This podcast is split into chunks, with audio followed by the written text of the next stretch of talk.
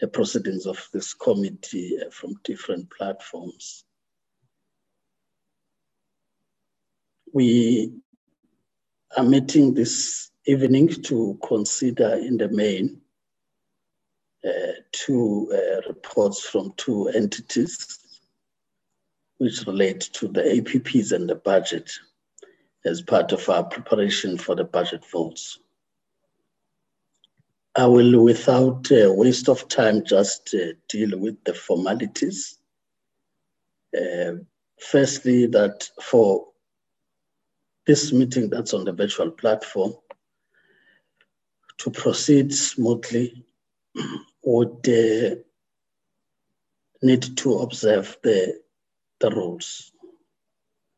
One being that uh, for all members, including our guests, who are participating on this platform, your mics must remain muted until you are recognized to speak, as well as your video cameras be off. But once you are recognized by the chairperson of the meeting for you to speak, please do switch your video camera on, as well as unmute your mic. This will help uh, the viewers uh, to also follow who is uh, speaking. But given connectivity challenges, you'll please indicate if you are experiencing problems of unstable network and that to maximize your bandwidth, you may need to switch off your video camera. Uh, please indicate that so that uh, we would know why your camera uh, is switched off.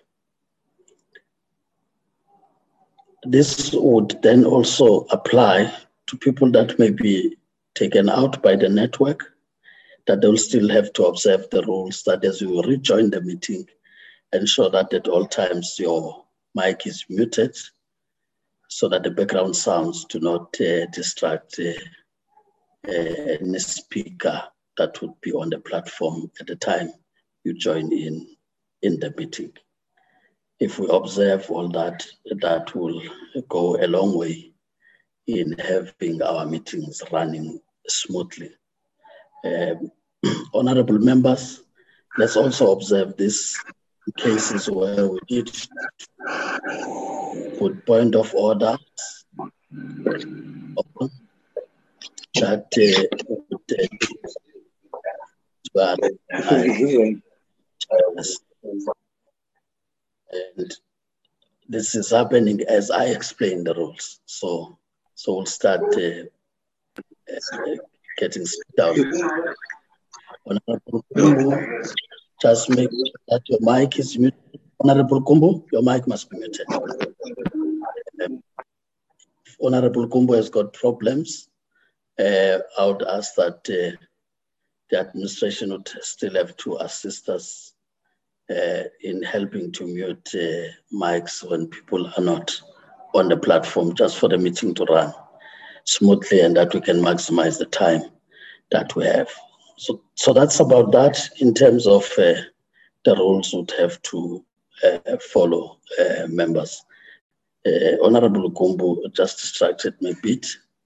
I was just explaining that, including in the point of orders, you would have to stick to the rules uh, that you'll raise your hand, you'll be recognized by the chair only at that point uh, that you'll proceed to raise any point of order that you would want to raise, honorable members. having um, Honorable Kumbu seems to have a problem with his mic. Um, so he must be asked to be muted. So as we are proceeding, um, again, with formalities, it's just to get, uh, for purposes of record, uh, members that may have forwarded uh, apologies, including delegations uh, from entities and the department, if there are apologies to be recorded for purposes of uh, this meeting. Otherwise, all of you are welcome to the meeting. Hajira. Um, evening, Chairperson. Mr. Mackenzie sent an apology. Also on the chat, uh, Chair, Uh, the Deputy Minister will be late to this meeting. Thank you.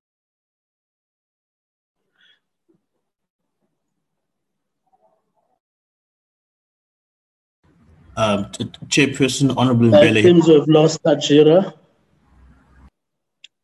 Or you Chairperson, muted I'm yourself.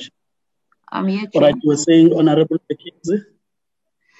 And then there's Honorable a Deputy Mackenzie, Minister. Chair, and the Deputy Minister indicated she'll be late to the meeting. I do see that the Minister on on our system now. Thank you, Chair. So, uh, Minister. Honorable uh, Mbele?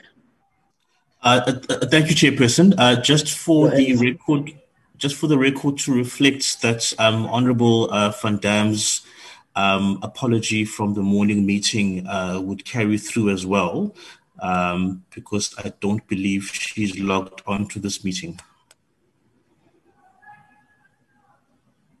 Thank you, Honorable Mbele. Note those uh, apologies. As I said, uh, there would be those members who would have attended the House physically uh, and maybe connecting later. Uh, but uh, as I've been briefed, uh, we also welcome the Minister on, on the platform.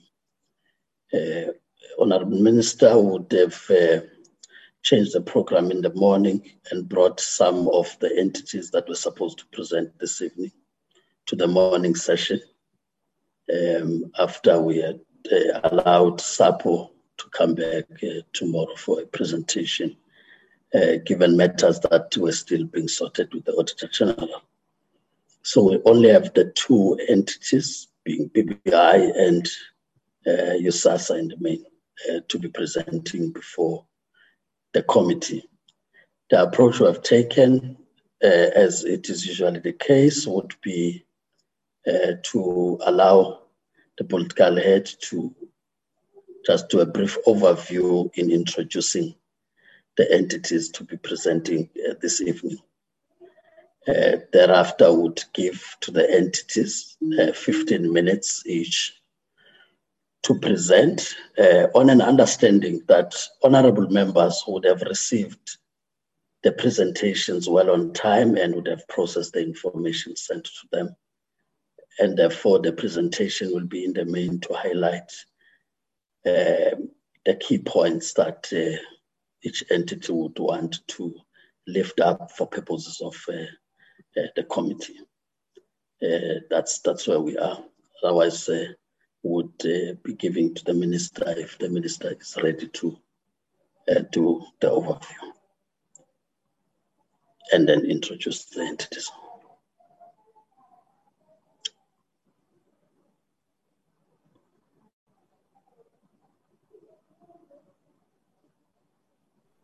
Thank you. Mr. minister Yes, yes? Chairperson.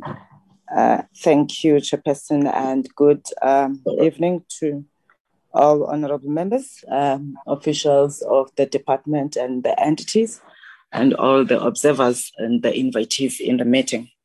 Chairperson, we come to the portfolio committee today or this time uh, to make a presentation on the APPs of USAASA and USAF, and of course of BBI. Just to highlight few things, Chairperson, that um, as the, the, the Public Service Act indicates that the minister or the executive authority is responsible for strategic direction of the portfolio that he or she gets to be assigned to.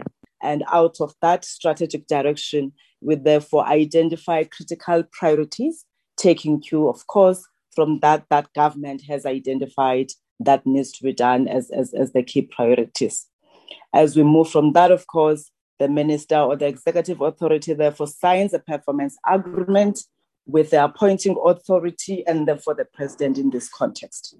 Now, out of all those three processes, the last issue that the executive authority that according to the law is responsible for is that of ensuring that there's proper structure that will then um, will implement those strategic objectives that has been identified as he or she is responsible for strategic direction. And lastly, responsible again for budget, budget votes, which means as you put priorities, therefore you are also responsible to ensure that if the Department of Treasury allocates 500 million to the department, the executive authority has to look into the priorities and say, this is how we are going to allocate or distribute the money based on the priorities. That's one thing I wanted to talk to. Therefore, as the department holds its strategic planning session together with its own entities, taking cue from those things that I've spoken about, this follows to, to, to, to the entities also. In this context, we have had workshops with the entities that are reporting today in order to take them through the performance agreement, the strategic uh, objectives uh, as, as, as, as, as, as, as identified. And in this context, they then take cue from that, looking also at the mandate of the entity that has been given to them based on the law or any other proclamation that would have been made either through, by, through the president or on amendments by the executive authority that is responsible for the structure that must implement the, the, the, the strategic objectives. We have, therefore, as I said, made sure that these are aligned. That's the first thing I want to talk to. Uh, we've made sure that the APPs are aligned to those things that I spoke about as informed from the policy side in terms of the department. Of course, at the center of that, as we know that government priorities in relation to the work that is being done by USAASA and therefore at the USAF level is to ensure that we provide critical projects or we continue to deliver on critical projects, namely um, the popular digital migration that is on year 20 whatever now, uh, as it has since started in 2008 up to date as we're still talking about that Therefore, the fast tracking of that is also announced by the president in terms of putting the timelines to say we would have to have made sure that we really mi- migrate uh, come 2022 March. At the center of that again is the utilization or proper utilization of the funds that are taken from USAF. And as government, we had taken a decision to say the funds that um, are, are, put in USAF are the funds that are going to be ring fenced and go towards uh, the project that I spoke about in digital migration, whilst the other funds are for the broadband rollout. And those are the critical things. Of course, at the center, I did talk to the governance matters in terms of ensuring that there's proper structure that gets to implement the work. They will get, uh, uh, Honorable Chair, they will get into the details now of how are they going to do all of this, which is what we, we looked at, as I said. The second thing, uh, as I spoke of the, the, of the structure again, one of the things that we did in relation to USAASA was to make sure that as we had um, uh, last year requested cabinet to allow us to appoint an executive um, caretaker in order to make sure that we, we, we really focus on the repurposing of, of, of, of USAASA and USAF into the Digital Development Challenge Fund. And of course, out of that process, as I reported last time, that when we did not receive joy in terms of the work that was done, we therefore looked at the broader challenges that related to this, and hence the need for us to say there's a need to revisit, review that decision and therefore go back to cabinet to say there's a need for us to put extra people because as we're looking at repurposing in terms of the new structure that must be established, there's also the functions that belong to the old organization. And therefore you need many hands to look at that, especially on governance matters, because these are critical projects. And we appointed an interim board, as, as I said, and the board has been inducted in terms of the priorities and what is expected of them currently the priorities and and and what what what needs to go to the ddf as i said. There's monies of course that have been allocated and i said chairperson they will get into that um, detail in terms of how much has been allocated to them and it's going to be spent on what but within line uh, with what i spoke about in terms of the priorities. Chairperson, with your permission, if I were to move to BBI, uh, again, it's the same, the same process that I spoke about. And of course, we do understand that BBI is our infrastructure company, our technology company that is ensuring that we get people to be connected amongst other things.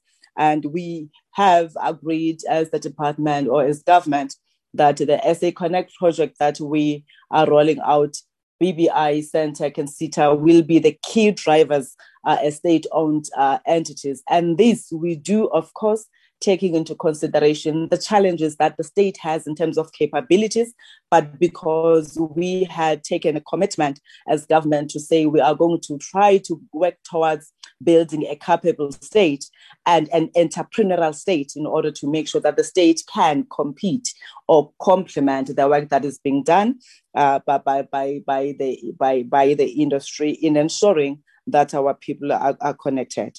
And again, on this one, their term of office, if I were to go to that, their term of office came to an end uh, on the end of March. We then extended as we are undergoing uh, certain processes towards the appointment of the new board. We this week, as we go to the other meetings, government meetings, we are looking forward to making sure that if it's approved, we go ahead and appoint those that are there. Again, at the center, this is an agency by the rationalization that we spoke about uh, in terms of establishing um, the digital infrastructure company. And BBI is one of those entities that is identified there. We have since established a joint operations forum between the two agencies in terms of BBI and Sentech, wherein we're looking at it sitting with the department to say, as the time moves on after the, the development of the business case, what are the challenges and the urgent things that needs to be done? Because we have realized that the longer we wait for the quarterly reports, as the law requires, that we get reports quarterly, uh, we, we really discover that at times there are things that are overlapping or things that we would have managed to resolve, therefore be able to meet the targets that we're talking about should we had engaged on time. Hence the establishment of the Joint Operations Forum in all the entities that are affected by rationalization. Chairperson, once more, I would like to, with your permission, of course, as I did uh, clarify in terms of the processes that are there, I would like to hand over to the CEOs, whichever one you want to start with. If you're starting with, uh, or whoever the board chairs are here, uh, to, to, to, to take us through the presentation. I emphasize, Chairperson, the presence of the entities because this is operational work that we're here to report. In the previous meeting, we did uh, indicate uh, that the board, as accounting authorities, are taking responsibility for strategic leadership of the agencies as guided by the executive authority and monitor the performance of the agencies. So we said, therefore, as we draft the um, MOIs, it's imperative that they know that the, the, the responsibility resides with them which is why, again, as you look at cabinet and the other entities, we're looking at reviewing the governance models in terms of the number of years that we appoint and we attach or assign uh, the performance assessment of members that are appointed to, to those governance structures. Chairperson, with your permission, I would like to return back to yourself and you may identify the person that you want to call to make a presentation from the two agencies I spoke about. Thank you so much. Thank you, uh, Minister, for the overview. Uh, honorable members would now give to the entities, as I said, uh, starting with BBI, uh, and thereafter would take uh, SASA USAF mm-hmm. without uh, a break in between, uh, because it's just 15 minutes each, and, and therefore engage thereafter. so BBI, um, of course, would indicate if the board it's here, it'll be led by the board and, and, and will indicate how you are approaching the presentation in the 15 minutes. Over to you.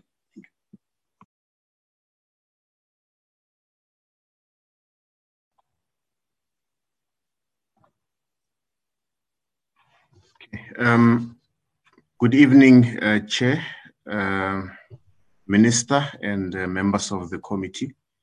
Uh, the chairperson of the board of BBI uh, is in the meeting. Um, so we, uh, Chairperson, you can do the introductions before I start with the content of the presentation.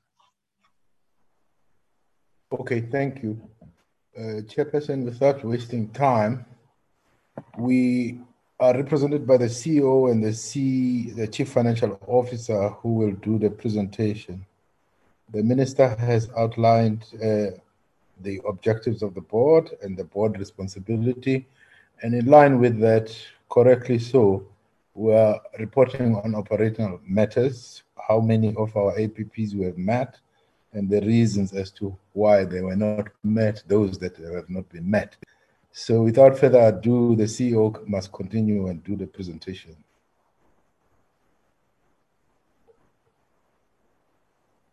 Over to you, Andrew.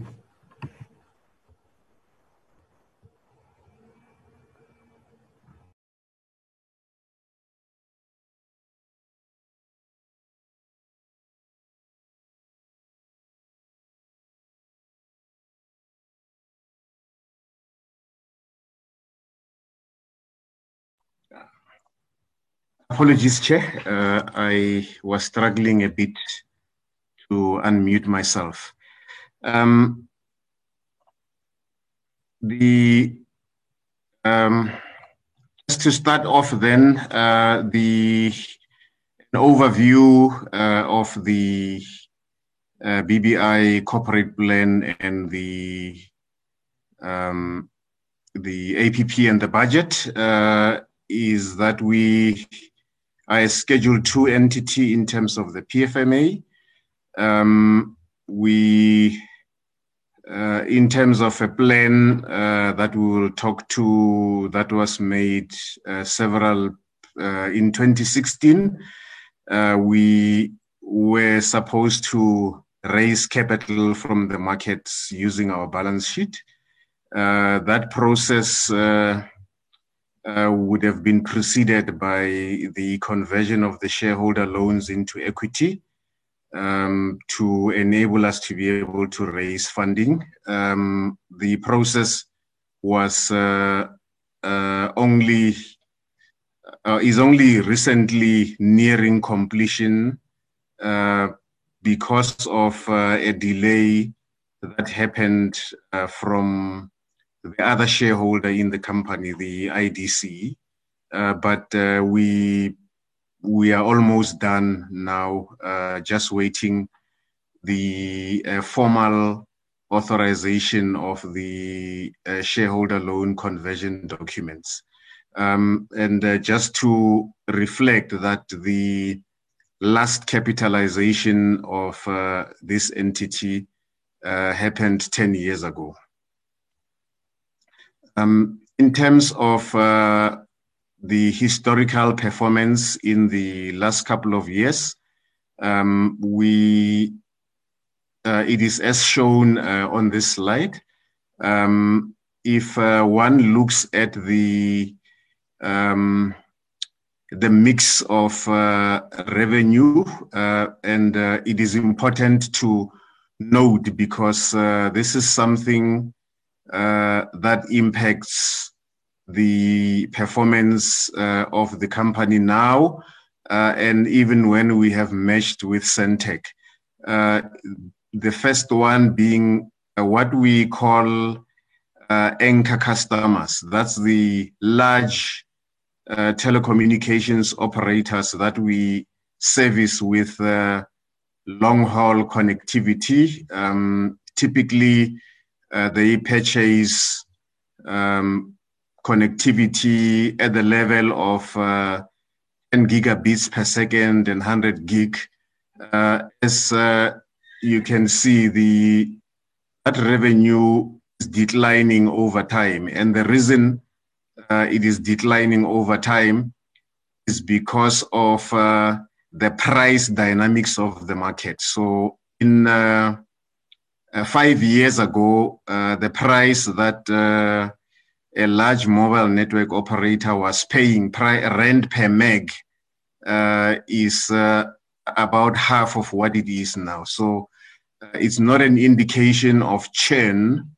it's an indication that the revenue that we make per customer uh, uh, declines over time, uh, and one needs to sell more to get to the revenue levels that you had before. But to sell more requires further investment in the infrastructure and the network, uh, which we have not been able to do uh, because of funding constraints. Then uh, the next one is uh, the market for um, the mobile network operators. Uh, that is where uh, we are experiencing growth. And that is the market that we need to grow into the future. Um, and the other one is the top bar, uh, what we call national revenue. So uh, that is predominantly the ISP market, uh, Internet Service Provider market. Uh, it is also another uh, growth uh, market for for BBI, um, which we are looking at 116 million from 73 million the year before. Then lastly, um, the revenue that we make from uh, SA Connect has also become a significant part, uh, part of uh, our revenue stream. Um, in terms of uh, the capacity in the uh, organization, um, we have had a, a steady decline of uh, employees numbers in the past two years. Um, and uh, because of uh, the pending merger with Sentech, uh, we have a moratorium on filling vacancies on a permanent basis. And that has had some impact on the capacity in the organization. Um, of late, we have renewed our engagement with the ministry uh, on uh, being able to replace some of that capacity through fixed term contracting.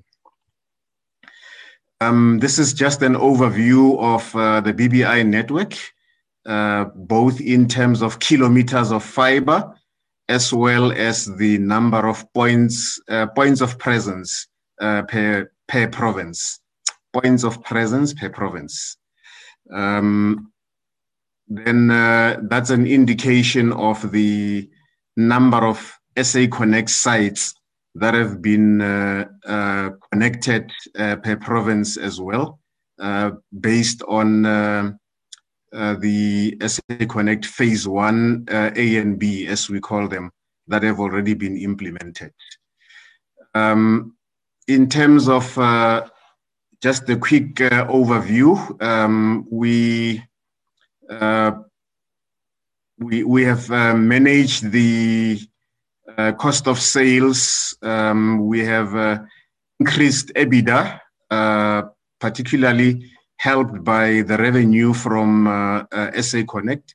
So when we get to the financial details um, of uh, the company, you will notice that uh, um, at net profit level, uh, BBI makes a loss, but at EBITDA level, uh, which is operating profit, uh, the portion that is uh, within the control of management before we get to interest uh, and uh, other financial charges, um, that we we have managed to keep the company at with a positive EBITDA so far, um, and the service availability, we also keep it above the level where uh, we contract with our customers.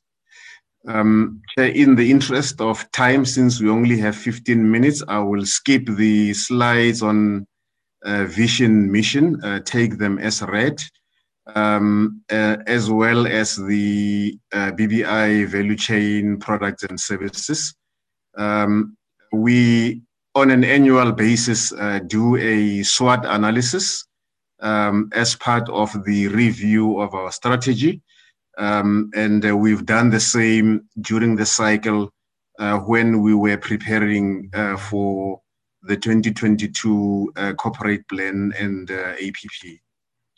Um, the so I will uh, go straight to the uh, the APP now for um, the 2021-22 financial year uh, and request that uh, the CFO take us through this one, and I will handle the um, the closing at the end.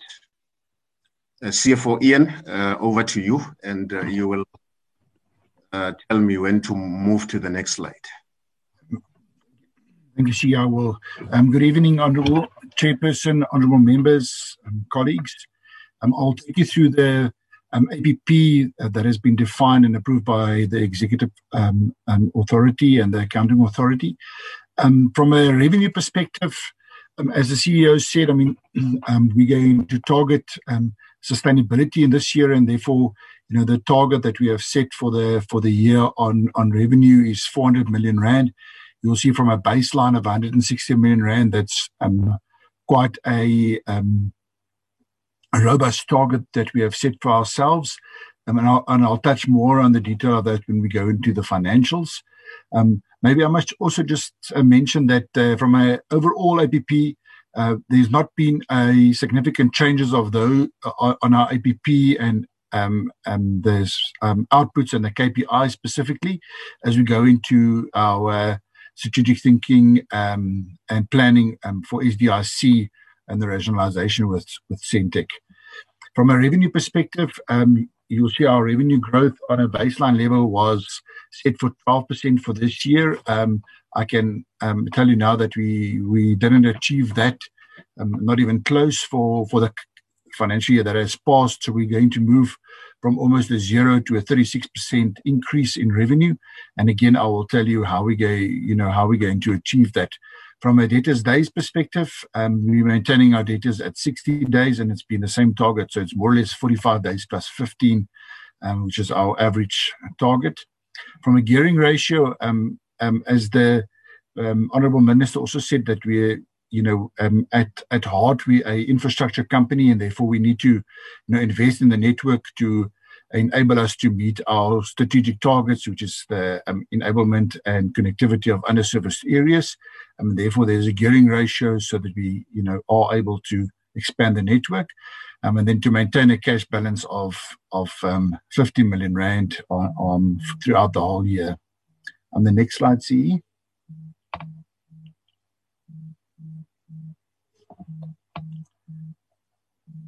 Thank you.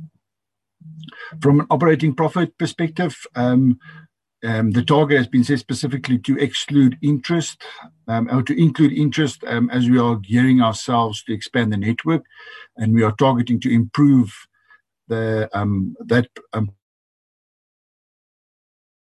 maintain our SMME payments within 30 days. So it's uh, you know to enable our SMME partners to improve on their business.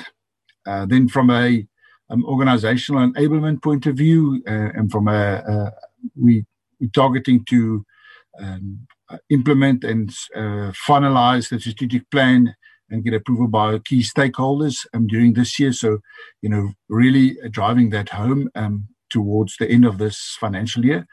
Um, then spending 1% of our salary bill on training and in, improve our corporate governance by maintaining an unqualified external audit report, um, as we have done uh, through the last number of years.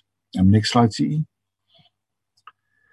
From a network um, um, resilience point of view, um, we, are going to try and maintain a seven and a half restore um, network faults. And, and, as you would have noticed, you know, that's becoming more and more difficult given the vandalism, the vandalism that we are currently in, experiencing on our network. And therefore, seven and a half hours is going to be a very um, tough target to meet, as you will also see from our uh, revenue target, uh, which is the gross revenue um, that we pay towards penalties where we do not meet the SLAs of specific customers. And because of these outages that we are experiencing, you'll see the baseline is at 0.7%, and we want to halve that back to a target of 0.3% of our gross revenue that we will be paying in, in, in those penalties. And then from a um, Connect perspective, uh, we're going to maintain the 713 sites that we have connected uh, on our on our network, and then also to to keep them connected. Um, next slide, CE. Then from a SMME and socioeconomic transformation perspective, an area where we have um, been doing well over, over recent years is that we're going to maintain um, and, and increase the business that we um, allocate to SMME, specifically in the telecommunications industry, where they do uh, um, a lot of uh, new work for us from an installation perspective. And um, then from a discretionary spend, our target is to spend 70% of our discretionary spend on um, broad-based um, empowered companies and BE companies. Um, and 40% of that will be spent on black owned entities, and 10% of that will be spent on black women owned entities. Then, from a BE level, we want to maintain a level four, where there's been a, a great improvement from the last year to this year from a level seven to a level four. We really want to maintain that, um, you know, amidst our constraints that we have. Um, and then from a connected schools perspective, we want to provide connectivity you know, in in in um, discussions with the DCDT on in which schools, and it's going to be in partnership with them which schools we actually um, target during the next financial year or during this financial year. Um, the next slide, please. Thank you. The, the, next slide, this is just the sales strategy. I don't know if you wanted to present this, otherwise we can go into the um, finances and then we can um, um, deal with some of the details there. I think you can just carry on as it rolls into the, fina- the finance, uh, financial part. Thanks. All right. So this is just, um, you know, as I said, the the sales and the revenue target for for this year is going to be a tough. And from a management perspective, Exco has deliberated many hours in getting and, and defining what exactly is our strategy going to be this year to meet uh, that revenue target. Um, and, and I'm not going to go into too much detail. I think it, it is part of the pack. And then, um, but this is how we're going to to do it. Um, and the next slide, CE.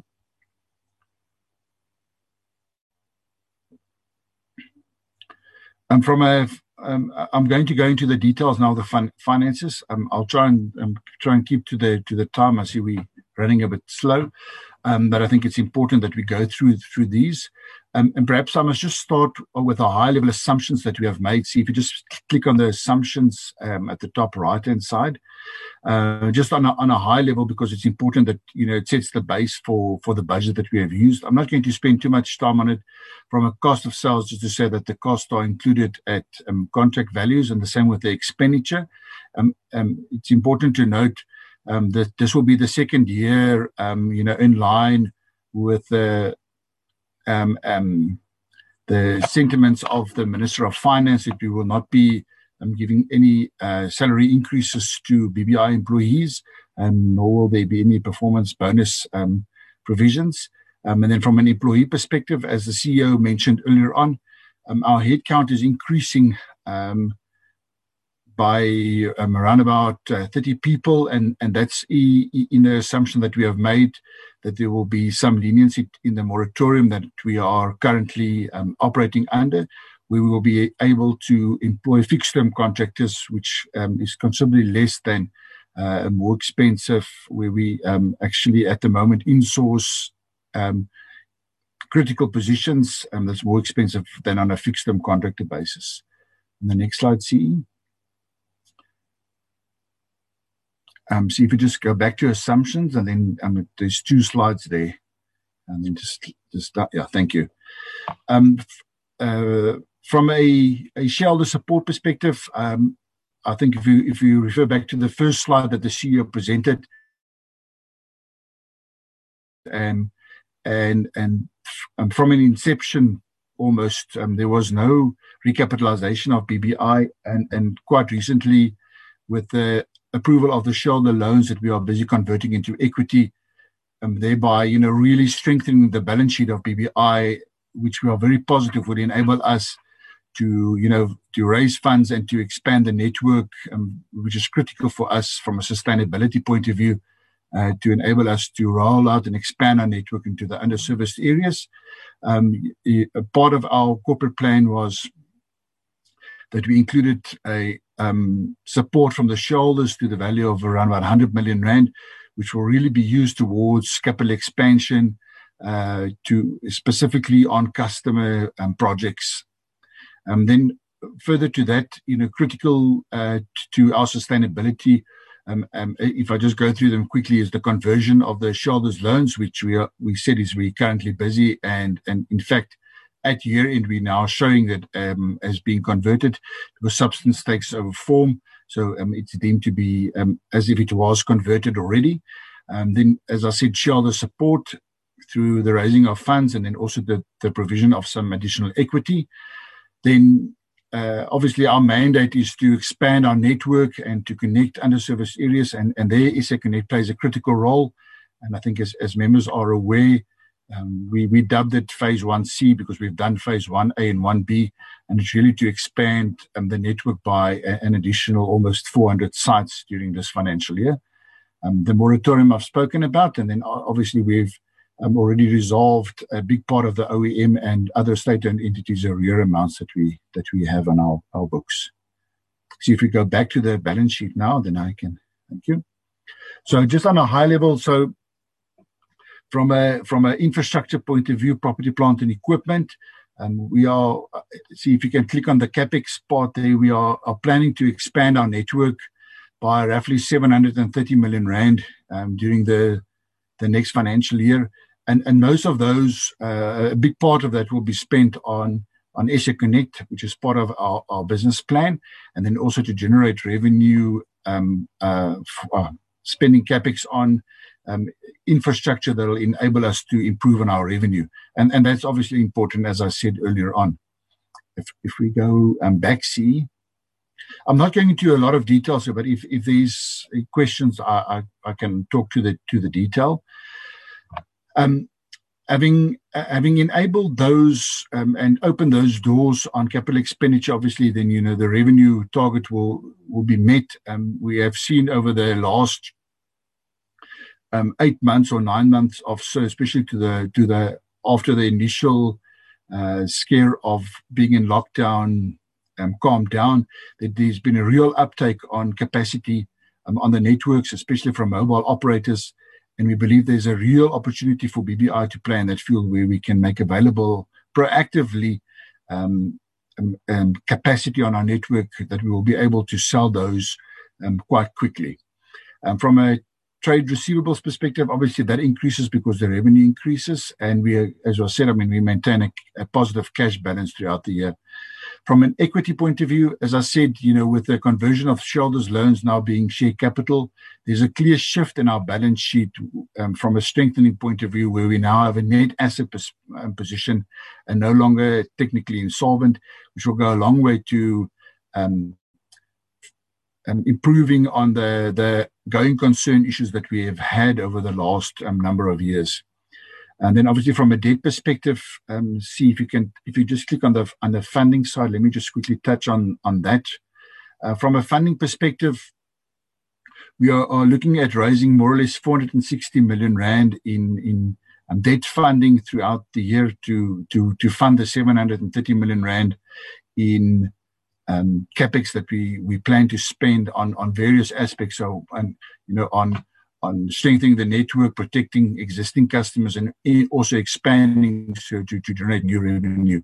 And there's a detailed funding plan, part of our corporate plan, as to where and what funding we will require, you know, to improve on our network and where we will be spending that. If you go back to the balance sheet, just back see.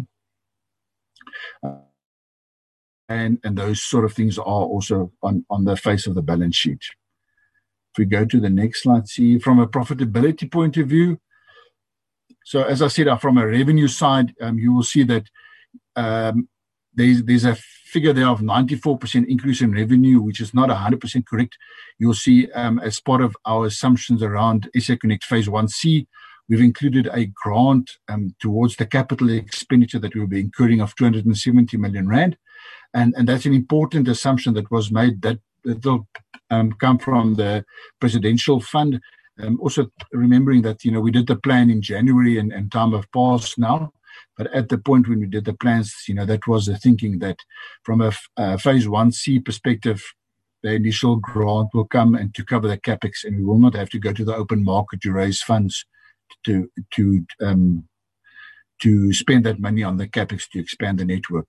Um, if if we take that out, the revenue increases by the 36%, which is in our APP as a target for our for ourselves. I'm not going to go through the detail of the revenue. There's a slide on that, and I think it was part of the pack.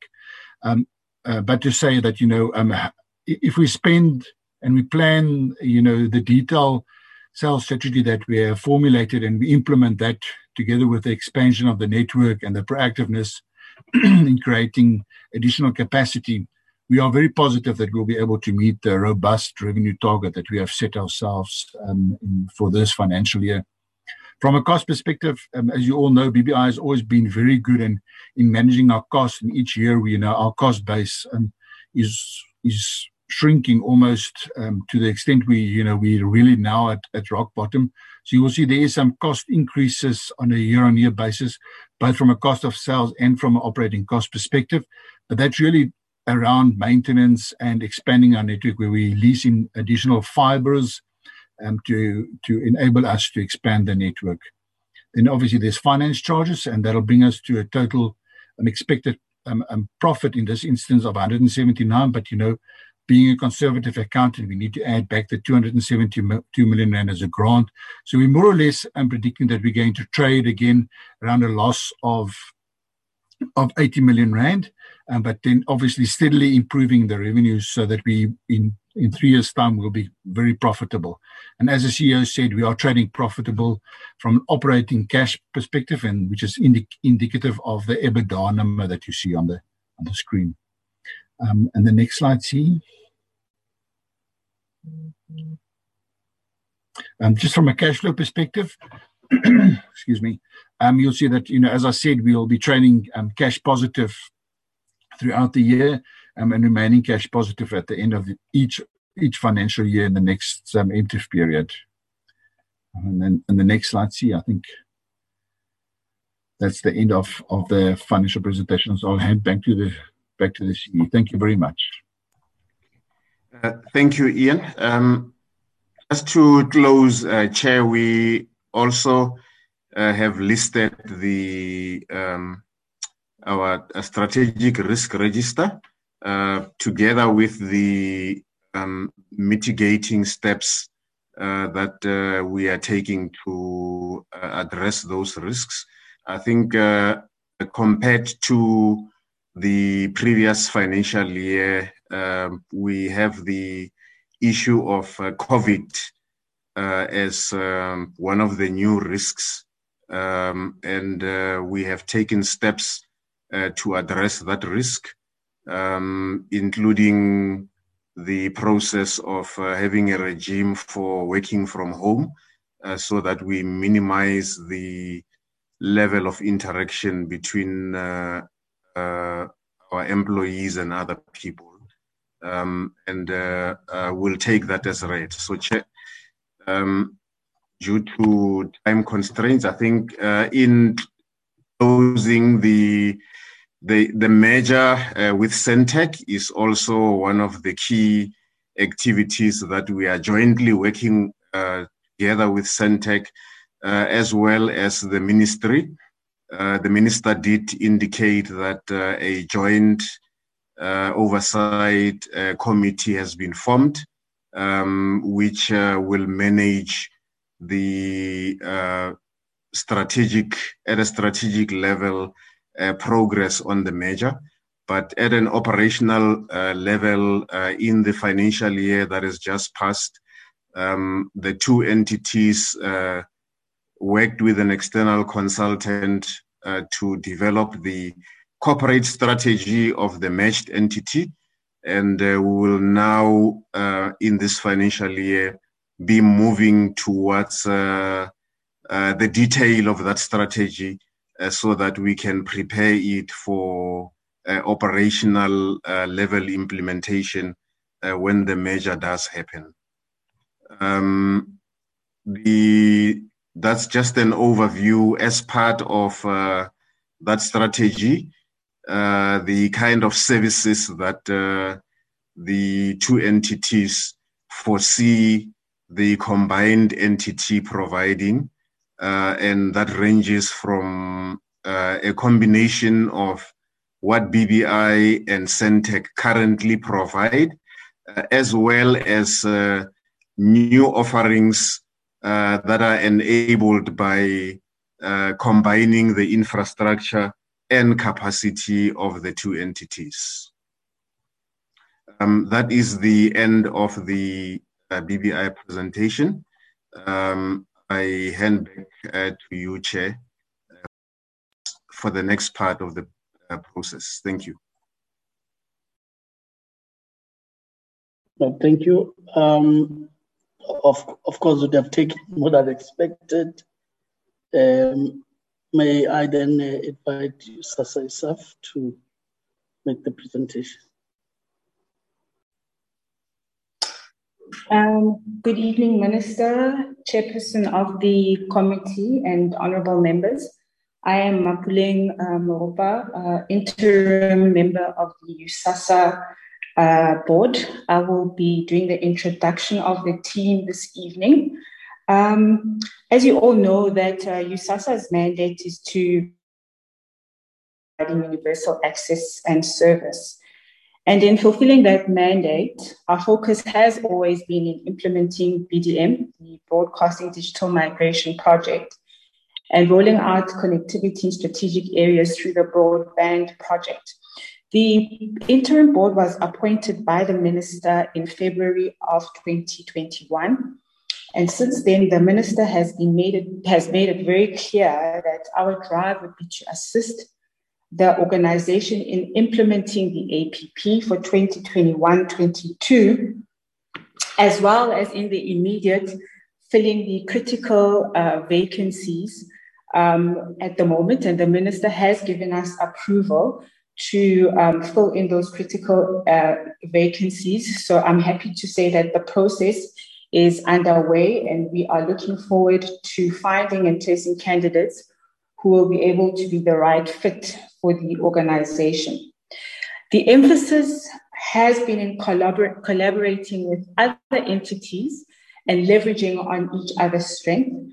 USAASA has partnered with Sentech, who will assist with the rollout of BDM Phase 1 more specifically. Um, SITA will also be assisting in appointing suitable service providers to roll out broadband.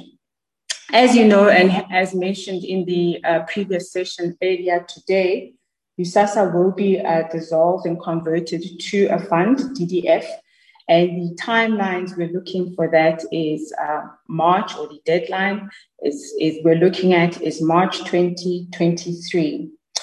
I will, our presentation is split into two, as always, uh, USAASA being the administrative component and then USAF being the operational part, which speaks to key strategic projects.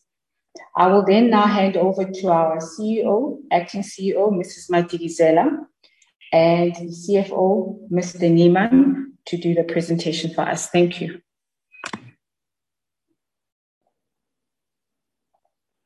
Um, thank you. Thank you, Mrs. Moropa. Good evening, Chairperson of PC, um, honorable members of uh, Portfolio Committee, um, honorable Minister and Deputy Minister, um, ADG, and all the chairpersons of the other boards. Uh, my name is Kweta Madikizela. I will be taking you through uh, USAASA's performance, um, or APP rather, uh, including uh, USAF. The CFO will talk to the budget components of both entities. In the interest of time, we'll be talking to the APP PC comfort in terms of what the organization has been able to achieve, and also give comfort that we are in, on track in terms of um, our quarterly performance and tracking thereof. Um, if you can go to slide number five, Mary Ann. Um, so um, for USAASA, I'll start with USAASA. Uh, for USAASA, we have one uh, outcome for this annual performance plan, um, but that outcome is accompanied by six uh, targets. The first target is the inter- integrated plan um, against uh, on gender-based violence. Um, followed by the broad uh, approval stakeholder uh, engagements. And then we will look at the um, uh, enterprise maturity levels, uh, followed by the 100% payment of valid invoice, the reduction of wasteful and fruitless expenditure by 20% at the end, and the reduction of irregular expenditure um, accumulatively at 15%.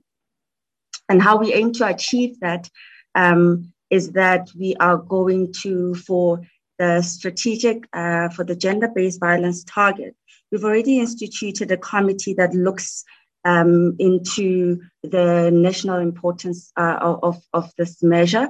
Uh, we're already aligning uh, with other ministry in terms of leveraging what we could do, uh, collaborate with them as well. And that committee basically would look inside outward and also, as I mentioned, the collaboration point or collaboration key uh, activities, which are important.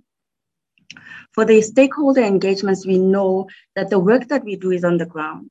And uh, part of our key um, um, stakeholders is the municipalities, the provincial structures as they were. And uh, the work that we're doing there is um, together with the, CDT. And of the, the groundwork that needs to happen um, because unfortunately for us or fortunately for the mandate of the organization um, our touch point and really the impact is seen on the ground to the beneficiaries so that then becomes key for us to align with the provincial structures and also get buy-in from them so that they can carry out the mandate and become our foot soldiers and um, also carry out the mandate of USAASA. Um, along with this, we've we've um, we've we've employed about 37 youth um, that will work closely with the with the with the with the municipal structures in order for us to deliver the key uh, projects that USAASA has. When it comes to risk, oh, uh, pre- uh, previously in the organization, um, the culture of risk was not really inculcated. And what we are trying to do with this measure in this APP is ensuring that the risk culture is reintroduced in the organization. We'll embark on a massive training for staff so that they move away from looking at risk um, and looking at audit as police, but in, uh, look at them as collaborators in their individual work streams and in their in their day-to-day work as assurance providers, and also uh, people that will highlight red flags that are going to come on the way. Next slide, Marianne. And then in terms of the valid, we've changed how we're looking at the valid invoices. Um, and this measure will only look at the invoices that are ready to be paid, the invoices that we have assured as, as valid. So the work is done. Um, there is supporting uh, auditable trail of evidence that it is indeed done. So this 100% uh, payment of invoices um, under 30 days. You would know previously that this was a measure, one of the measures that we really, really struggled to, to achieve. So putting these things in place or changing how we look at invalid invoices will assist the organization in, in, in closing that gap. When you're looking at uh, um, this is really in, in an incremental base and looking at closing all the loopholes structurally and from a process wise that exists in the organization. Um, if you're looking at re- uh, irregular expenditure, that's also talked to process. If we bring out processes back in the organization, we would be able to achieve this. Um, I will then hand over to uh, CFO to talk to the budget of this or must I? Okay, so I'll do USAS, USAF, and then CFO, you can then uh, handle both the USAASA and the USAF budget. So on the USAF budget, on the USAF APP, I will not go into our, um, I will not go into the uh, the vision and the mission of the organization. I think it's clear. However, we need to make sure um, I will park here a little bit because this, these programs under USAF are programs of national importance. One, it is to broadcast the outcomes, it is to broadcast and digital uh, uh, services or depletion of stock of the set-top boxes that were bought many years ago to qualifying households. This year, we've claimed the target at 810,000 set-top boxes to be uh, to be installed in the four priority provinces. The priority provinces would be Free State, Northern Cape, Northwest Limpopo.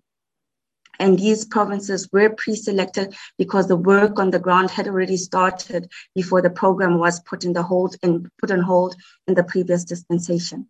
Um, what is what is of noting here is that we've aligned this target, this APP target with Sentech because we've appointed them as our PMO and our delivering partner, we continue to work with SAPO uh, as, as a distribution uh, a component still sits with them. And really the, the, the aim for this is to make sure that we close, we finish this target or we finish the installation of all the boxes in these uh, 2021 in September. And one of the key things that we've done as a program, as I said, that I will talk to the APP and what we've done so far to give assurance of the work that's been done. We have now opened all the provinces in terms of stakeholder engagements. Uh, as we know, and we've reported in the, in the past that uh, we unfortunately cannot go into a province without uh, DCDT conducting some uh, stakeholder engagement. Now, what this will enable to us to do is to run a parallel process that will then make sure that the run rate, um, as we know it, is now escalated. The run rate, um, um, including the, in, um, the the localization component plays a key role. So the run rate will then uh, take a key lead in this once we've all uh, opened all the provinces. The, the, uh, um, the localization component still plays a key role, and we strive for that. Um, and, and, and as I said, that now we share this target as Sentech, so that means that both entities share the same target and it, it, it, it gets elevated to the proper structures. And then on the second outcome, we are looking at broadband and um, the, the, the, the province that has been targeted is Northern Cape. And uh, we're targeting two municipalities in the Northern Cape to roll out uh, broadband in 280 sites. We've since um, um, spoken to uh, or having engagement with SITA to leverage on what they've done in the province. However, we have not, we are not um, blind to the fact that BBI has done extensive work um, in terms of rolling out infrastructure, laying out the broad, um, the backbone of the infrastructure. We have, as the agency, uh, revised our model. We are no longer building infrastructure, but we are procuring services of connectivity. So now both entities will play a role, and that's why both entities have been engaged to see how fast or which one we could leverage at the speed of lightning because we, though our APP allows this whole quarter to do the engagements, but we want to actually commit to a signed contract with one of the entities or the state owned entities before the end of the quarter. And that is the work. We already have achieved the list of the 280 sites. Um, uh, the, the Department of Basic Education is on board with the sites. Uh, they're currently verifying some of the sites, which uh, they have now uh, identified as key sites that they had already uh, preambled to do some work. We also look uh, working closely with the Department of Health to close the gaps and close any possibilities of any duplications that will happen on the ground because we want people to really benefit of, of, of the service. Then the third outcome on the USAF um, is also to uh, to close out um, the invalid invoices um, and re- reduce the wasteful expenditure and uh, and irregular expenditure. Part of the work that we've been reporting is the the the the, the the, the employees that were suspended. And um, what we are doing there is really to touch on uh, uh, we've approved the, the, the, the, terms of reference for um, an, an, an, forensic investigator to, to look into the matters of broadband and BDM as they were. And that will help in reducing the wasteful and irregular expenditure that has happened under USAF. Um, and the, the, the, the processions of the, the, the, the, the disciplinary hearings um, are underway.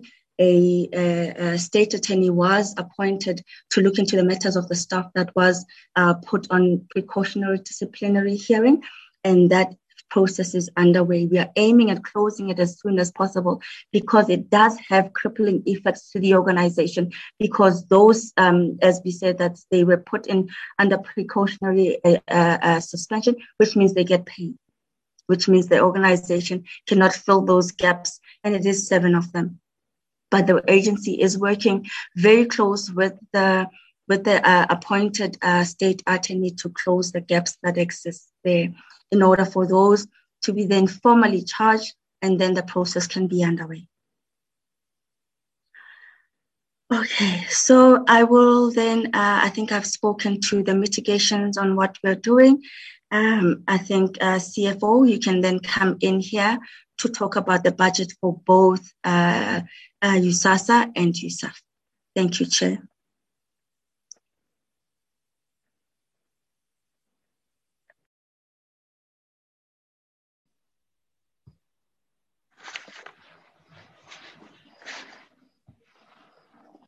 Thank you, CEO, and uh, good evening to uh, Chairperson and members of the Portfolio Committee. Uh, good evening, Minister. Uh, good evening, members of the USAASA Board, uh, Acting DG from the Department, Colleagues Department, uh, my colleagues from the SOEs, and also from USAASA. All good evening. Chairperson, my presentation will be very brief because I'll be talking to two slides only, starting with the USAASA one. Uh, on the USAASA one, uh, I want to indicate that uh, for the 2021 financial year, we have um, we have a budget of 265 million, which was then divided into compensation of employees and goods and services. on the compensation of employees, as you can see, there's a 58.1 million rand, and goods and services 207 million rand. Now, like all the other entities, uh, we were not spared. Uh, National Treasury uh, has uh, implemented some baseline reductions on the budget. for example, on the compensation of employees, they have cut um, to actually reduce the, the 58 to a 54 million rand. then on the goods and services, um, the 207 looks like a lot of funds, but I must also indicate that included in the 207 million uh, is 178 that was uh, earmarked uh, for SAPO uh, for the distribution of the voucher system uh, of the phase two. and then if you look at 21-22 financial year, um, we have received a budget cut of about 33% uh, from 2021 uh, to 21-22.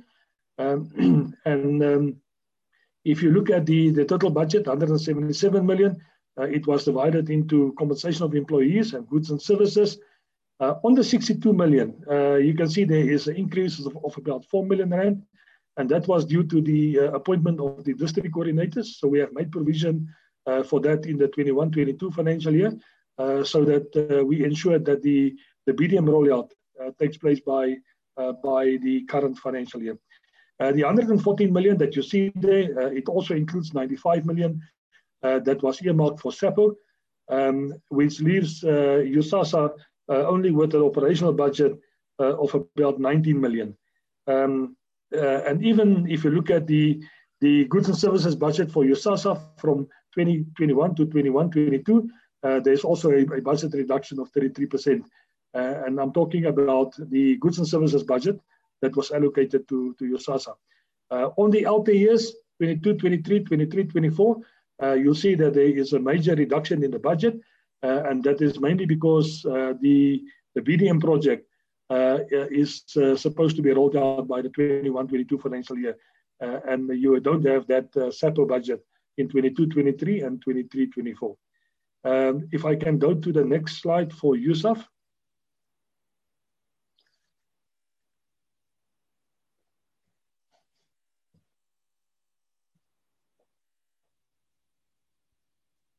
Thank you, Marianne. Uh, Chairperson, on, the USAF one, uh, it looks somewhat different from, the previous slide. Uh, just to say that on the total revenue, we, we received 741 uh, rand for, for USAF. Uh, and if I can then give you a breakdown of, of that budget, uh, on the on the BDM project, uh, we had um, uh, 578 million rand uh, before the budget cut of 78.3. Uh, and then we have broadband 158.9 million. and then there is that admin of 1.1, sorry, 4.1 million, which is meant for the administrative cost of USAF.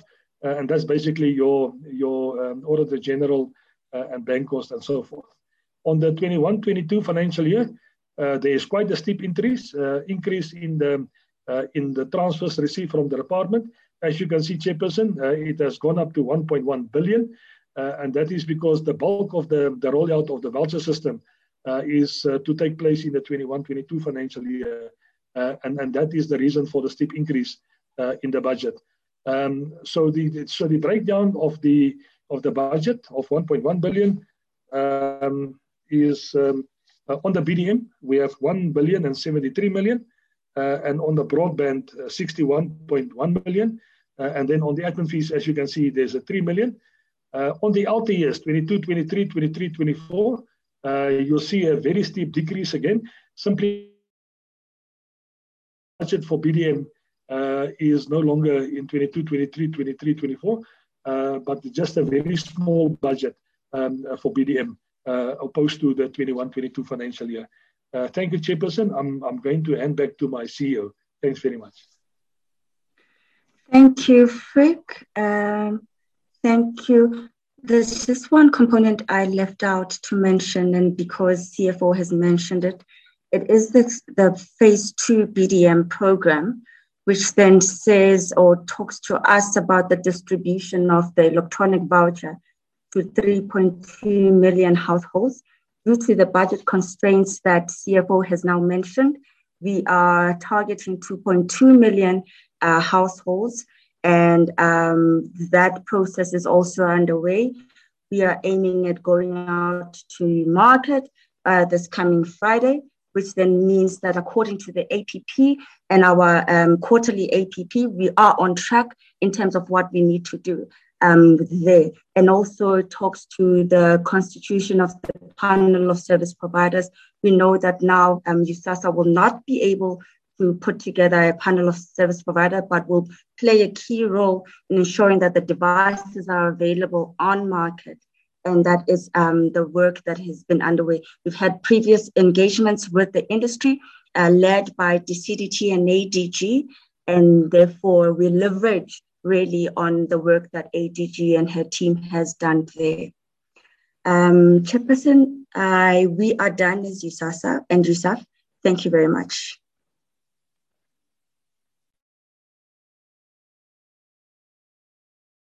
Thank you. Honorable members, uh, those are the presentations. Um, as you would have been listening, uh, I will now recognize members who want to speak. Um, Honorable Faku, I, I, see your hand. Uh, may I just note other members?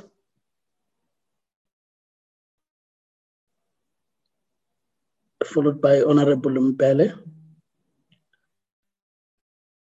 Um, not see any other end you, would help. In the meantime, uh, I would allow the first two to proceed, uh, starting with recognizing Honorable Faku to speak at this point, uh, followed by Honorable Mbele. Honorable Kubeka will come last uh, in that order. Honorable Faku. Thank you, Honorable Chairperson. Greetings to yourself, uh, to Minister and Deputy Minister and the team. Uh, Chair, I think let us appreciate both presentations from uh, BBI and USAS and USAF, and also the opening remarks from the Minister. Sorry, Chair.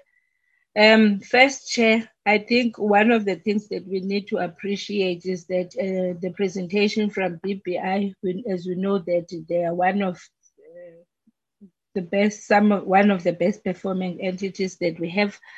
Just on the issue they have raised about the the, the, the money they need from the, the department. And I think Minister has approved that. If they can tell us more, what are these funds meant for?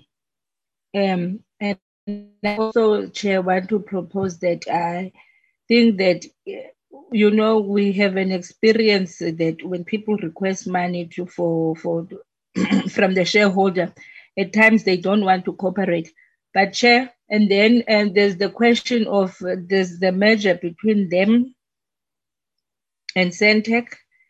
I just want to understand um, how far is the process currently because I hear that there's some oversight. Um, we just need to have time frames with regards to the chairperson.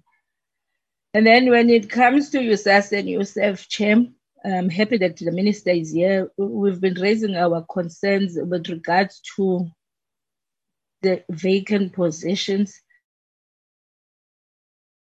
plan uh, to fill up these vacant positions if we can be given time frames of that we've had people that have been acting in these positions and sometimes um, and I, I, I feel sometimes it's unfair for us to allow this to happen for quite some time. Um, the other issue, when it comes to USAASA and uh, USAF, there's been a, a, problem when it comes to um, your supply chain management in terms of your capacity building. When it comes to that, do you have the necessary capacity for that unit? Because if that unit is not currently performing, uh, we know that um, Mr. Freek Niemand is coming from the department. Uh, in the department, he was doing quite. Um, good job. I'm not saying he's not going doing a good job here. I I want to believe that he can do a better job. But if he's given the necessary human capital to assist him to deliver, because some of the challenges that we had, especially with the set-top boxes and other things, uh, when we're not able to move, even including the IDTVs, because there were challenges within the supply chain management unit um, one would want to understand what is the plan of the department in USAASA. I see now that we have people that are currently in to assist um, Ms. Madikizela. One hopes only that really you can turn around strategy. You have all of our support. But one of the things perhaps that we've done as a committee is to have a matrix or a tool where we are going to measure some of the some of the, the the issues that are outstanding with the department. So it is important that, especially, you need to also um, make sure that your internal controls, especially when it comes to internal audit, you strengthen that part so that you you even change the current situation that um, that USAASA is in. Thank you very much. Thank you, Honorable Faku. I now recognize uh, Honorable Mbele. Please. Uh, thank you, uh, Chairperson, um, and good evening um, to everyone on the platform.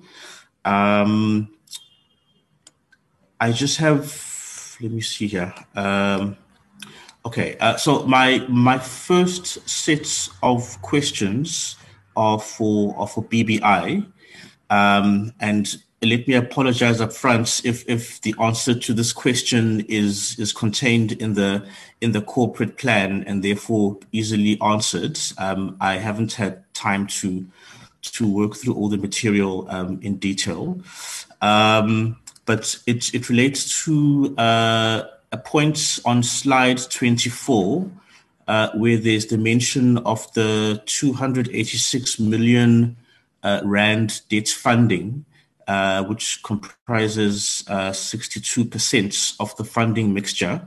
Uh, just to ask, from where uh, will will that sum be sought?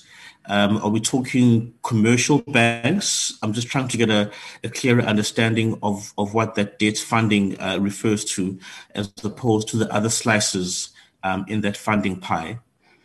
Um, and then uh, my second question, uh, which I would like to direct uh, both to, to BBI um, as well as uh, to the minister, because uh, I think she can give voice to the strategic um, outlook um, on an executive level, is that uh, given the, the, the stated funding challenges um, and and seemingly there's this increasing competition um, in the space, as was outlined in in the identified threats box on on, on slide ten of the SWOT analysis. Uh, is there any scope for taking what you might call a, a consortium approach uh, to fulfilling the the the mandates around wholesale and long distance uh, connectivity provision, uh, by which I, I basically mean the, the onboarding of uh, private sector equity partners, uh, especially as parts of the transition to the model of, of what's been called the state ICT infrastructure company. Um, I think uh, when there is that transition, it's the best opportunity to um, uh, to to shape it from the start in a way that that would uh, do that because we know there's already ongoing talk about uh, leveraging private sector equity partners in relation to uh, SAA and uh, Eskom, uh, for example. Uh, so I'm just wondering if there isn't an opportunity in this space uh, to harness additional resources and value in that way uh, by seeking out and consolidating uh, uh, sort of structured uh, public-private uh, partnerships, um, which then speaks to the the issue of funding um, as well as the competition that exists.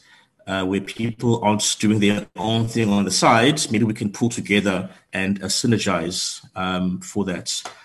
Um, and then my question turning to uh, USAASA USAF, uh, it's it's it's just one high level question uh, because I'm still struggling to capture uh, this sort of framework clearly in my understanding uh, in terms of the BDM projects. Um, and I'm sure this has been outlined and explained before. My apologies again for making you rehash um, uh, ground you've covered before. But what exactly is the division of labor and responsibility between the departments, uh, USAASA, and Sentech in the rollout and implementation of, of the broadcast digital migration? Um, and, and how do the roles played by each of those entities link and flow together? Because I'm realizing that uh, with the backdrop of this morning's meeting, uh, I might have a sort of misunderstanding or misalignment as as to who should be asked which particular questions in relation to aspects of that process. So if I can just get a, a sort of uh, and sort of clear outline of how the whole picture fits together, uh, who's who in the zoo in relation to to what roles uh, should be played or tasks implemented. Uh, thanks, Chair. That's all from me. Thank you, Honorable Mbele. And I'll recognize uh, Honorable uh, Kubeka. Uh, good evening, Chair. Uh, evening to the Minister, Deputy Minister, and the team that comes from the side of the Minister and the Deputy Minister.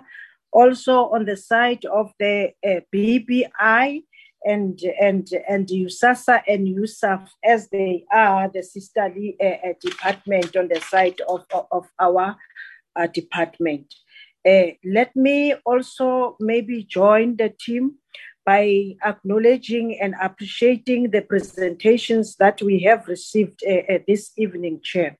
Chair, let me start maybe by the BBI to say I do appreciate because I can see on their presentations, especially on the issue of the APPs, as it's themselves that they are putting those APPs that they wanted to achieve. And I hope that indeed for this financial year, uh, the movement uh, will be there. Uh, I'm happy because I can also understand that, especially on their outcomes, as uh, outcome one and outcome uh, five. I appreciate it because I can see that at least on the side of service delivery and the support, it is there as you can see on those uh, socio-economic uh, uh, uh supporting SMMEs and triple BEE.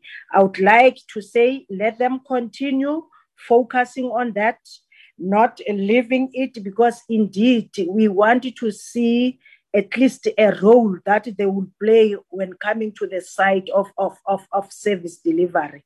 And also let them not forget to say these are the entities that we are saying, especially on the side of the uh, uh, uh, economic recovery plan, they can do at least something in order to push on the side of, of, of, of service, service delivery.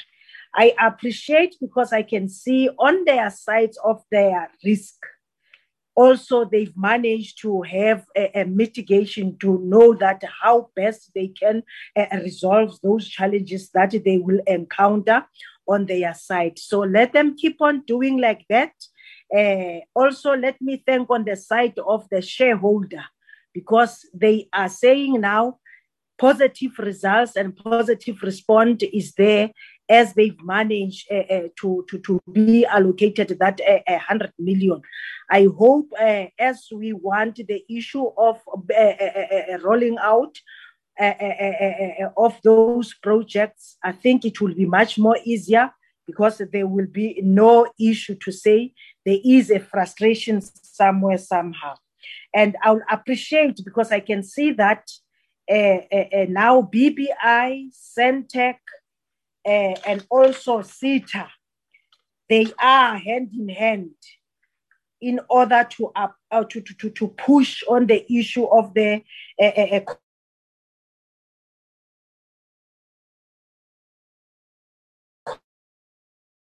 connectivity size that they need to. I will appreciate it very much, uh, Chair, to say let them keep on uh, uh, just doing like that, and then we will hear and having a feedback in that amount as they are presenting the issue of that hundred million that comes from the side of the of the shareholder. Let me come also on the side of USAASA and USAF. I can see that also for this financial year, I hope definitely indeed when coming to the side of USAF, the story of STBs, I hope now Naganjani finally we will try to push to say come uh, uh, uh, 2022 we don't want to hear any other story but i can see they are saying as they are trying to check themselves with these quarterly months at least they are still uh, uh, in line in order to push whatever APPs or targets that they have putting for themselves there. So I hope that indeed the side of the DTT and the DTH, indeed we want to see in this uh, uh, uh, financial year, something needs to be done, needs to come with positive results in order that we can manage indeed for, for, for, for, for next financial year to see ourselves switching off from analog to, to, to digital. Uh, let me appreciate because they are noted the issue of saying also they want to be uh, uh, on time on the issue of 30 days payments on the side of the invoices. They are trying to push uh, uh, in a harder way, and also they want to reduce.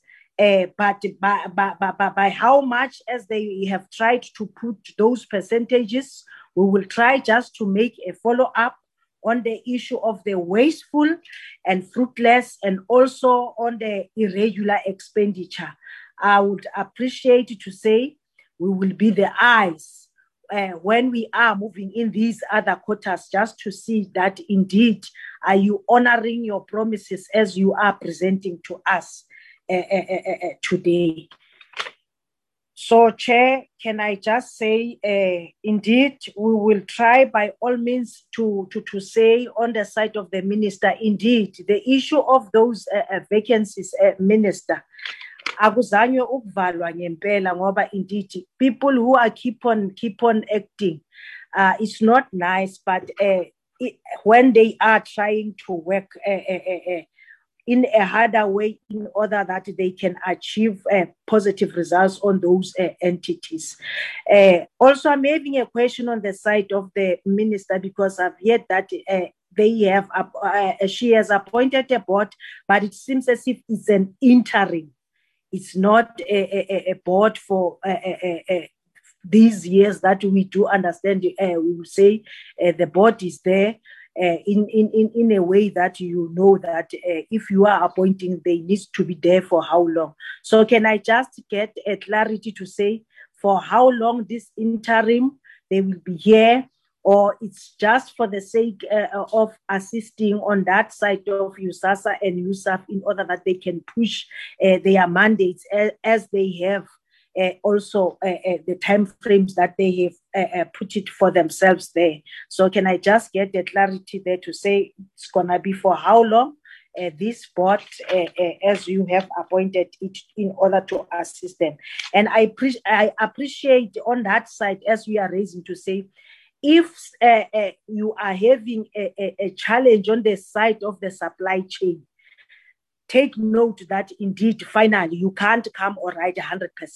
It's going to be a challenge. So I hope that uh, uh, there, uh, at least the minister and the team also, you can just play a role in order that finally the, the, the, the, the entities must just close those gaps because indeed it, that is the key positions that uh, need to push uh, those entities in order to, to, to move forward. I, I thank you, Chair.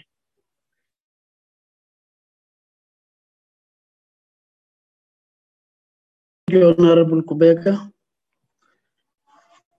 Uh, I'm sure that there would be responses uh, that would come. But I just thought for purposes of using time maximally, that uh, maybe I just need to lift up some of the questions so that uh, the response would also be comprehensive. Uh, and we'll assess from that point if there's another opportunity of asking questions, we'll allow members to do so.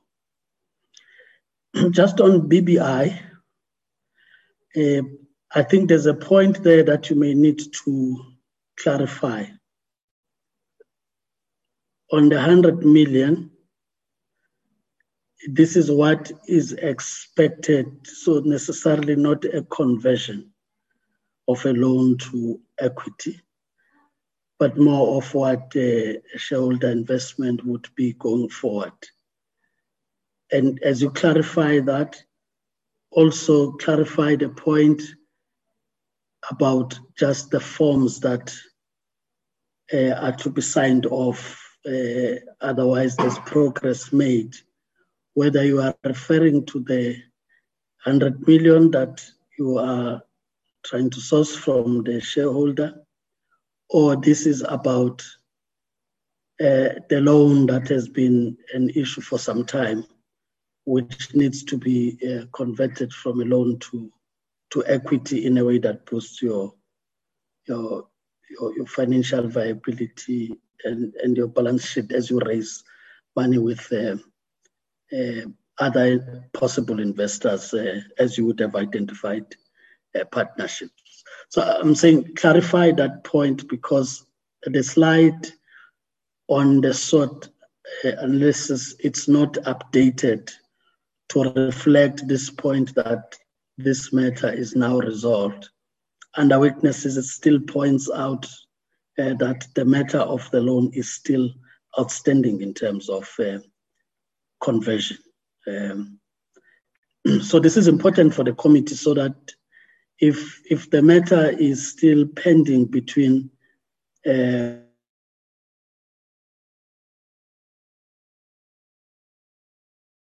uh, uh, TIC, we should be able to know that that's the case and uh, taking the opportunity that the minister is also present would be able to give a sense of how that matter uh, would have been resolved, uh, which has been part of the recommendations the committee would have made uh, uh, over time. so it's important to clarify the committee so that we, we know uh, where things stand.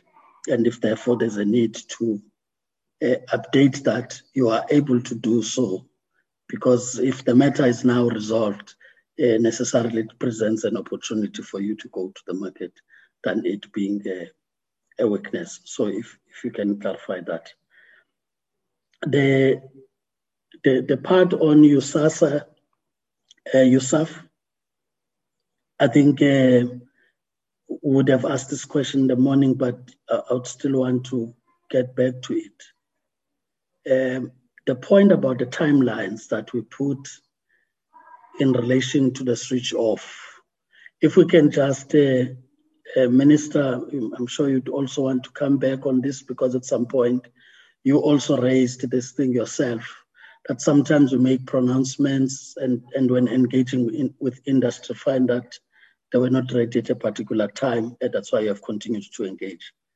That we read from articles that different publications uh, that there, may be problem with uh, chips and, and other ICT equipment, including for mobile phones and so on, just to check whether that risk uh, in terms of reaching your timelines would have been factored in in the, in the planning. Uh, because if that article is anything to go by, it talks about uh, South Africa being at that shortage and, and some international people commenting uh, give an indication that you may have uh, this better uh, by mid uh, 2022 when our target is actually uh, the 31st of March uh, 20 to, to know this. But building on this also it's about yes, there may be a focus in terms of voucher system and so on to the subsidized market. Uh, but there's also the unsubsidized uh, market, which if there is this possibility of uh, scarcity of what is required, whether there would be also enough suppliers for such a, mar- a, a market, um, and, and, that will not have a problem that there may not be suppliers uh, in that regard. I think we do need uh, some indication uh, that allay our, our fears on that. Um, and, and I'm sure you'll agree with me that uh, the timelines have been moving, uh, like in the introduction of uh, introductory remarks of the minister, that necessarily the BDM has been a project from 2008. And we are now in a situation where we want to really see a real change, turning the corner, hence uh, those timelines.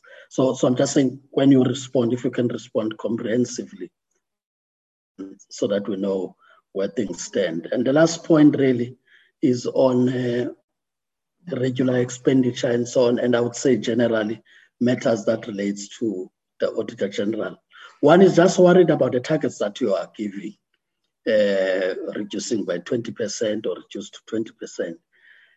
I think the point really is is that you, you we seek to eradicate that uh, completely, but but once you plan to go on a lower target, it does leave an impression that there is no effort that would be put.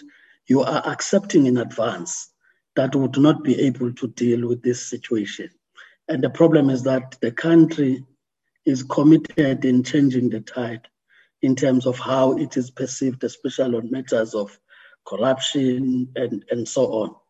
Um, so maybe you'll want to also explain uh, that aspect, because for me, it's informed by an understanding that the annual reports that we dealt with were 19, uh, 2019, 2020 and something could have happened uh, in the 2020 to 2021 uh, uh, in trying to address such challenges. So if we still, as we plan for 2021, 2022, uh, we still accommodate that, look, please take note that I may not be able to get rid of uh, irregular and wasteful expenditure, uh, but accept that I may minimize uh, the impact. So, so, so clarify that point. Maybe the other point relates again to, to finances because when you when you say you pay 100% uh, of valid invoices when you look at the 30 days and you link that uh, in the presentation made by the CEO uh, is, is that it, it will be on the basis of the work that's delivered. Uh, it may also be important to again uh, allay the fears of the committee, having not seen 2020, uh, 2021 uh, financial year, because it's still something that's uh, coming uh, given the COVID and so on. But just to know, at, at least giving comfort. Secondly, it, it have to uh, come back and say, I, I, should have not paid uh, uh, this one. Yes, I was trying to fast track maybe program, uh, just to avoid what has happened in the past uh, about people going to courts and, and so on. So if you can also speak to that so that we have a better understanding of uh, this thing of service delivered, because it may have been delivered, but only to find the processes were not correct, and therefore it will still come back as flagged. Um, so if you can just clarify, I'm sure you, you do get the points I'm making as you are responding to all the questions raised by, by members. Uh, I'm not sure how uh, you want to approach it, uh, Honorable Minister, uh, whether you would want to start or allow the entities to uh, respond and, and probably in your response be able to also intervene uh, through your response on gaps that may have been left, but we are really in your hands in terms of how you would want to approach the responses to the questions. Honorable Minister. Thank you so much, uh, Chairperson. Uh, probably let me start with the last question that you are asking. Of course, looking at the situation that we find ourselves in, uh, in terms of being caught in between the trade wars of the big giants, um, that dominate the tech industry or East and West. This is a matter that does not affect South Africa only, but even other companies that, uh, I mean, other countries that are relying on the big two uh, countries that we're talking about or regions that we're talking about. Of course, uh, Chairperson, you will recall that we had previously mentioned to the Portfolio Committee that we are having engagements with the industry in order to ascertain if indeed the capabilities are there within the industry. One of the things that we needed to look at practically so was to look at the impact that the lockdown had had and therefore engagements. Hence, I spoke of us uh, establishing a committee that must look at, at the challenges that may be experienced by the participating uh, entities in terms of ensuring that if there's anything that gets to be stuck that requires DTI to intervene, we bring DTI on board where we need SARS, we need everybody in order to fast track because now this is a critical project. And, and I think it was Honorable Kubeka who made reference to the fact that these are now finding expression in the economic recovery plan, which means government is really paying attention to say this project has to be a success. Of course, as we engage with the industry, both the broadcasters uh, and the manufacturers, they we got we did get um, an indication that there is a sizable number that is available uh, that will really take us somewhere whilst we continue to to not to only observe but to engage the counterparts in terms of saying uh, is it really is it possible that we can get those? I know within the two major countries as you are talking about this issue of the trade wars the two major countries uh, that are fighting um, as we engaged with the industry and, and, and the National Security Council, because we, we then requested the Minister for International Relations to, to engage on behalf of South Africa as a tech um, neutral country in South Africa to say, please state our position. And therefore, they had indicated that they have the chips available. Uh, the East indicated that they have a sizable number.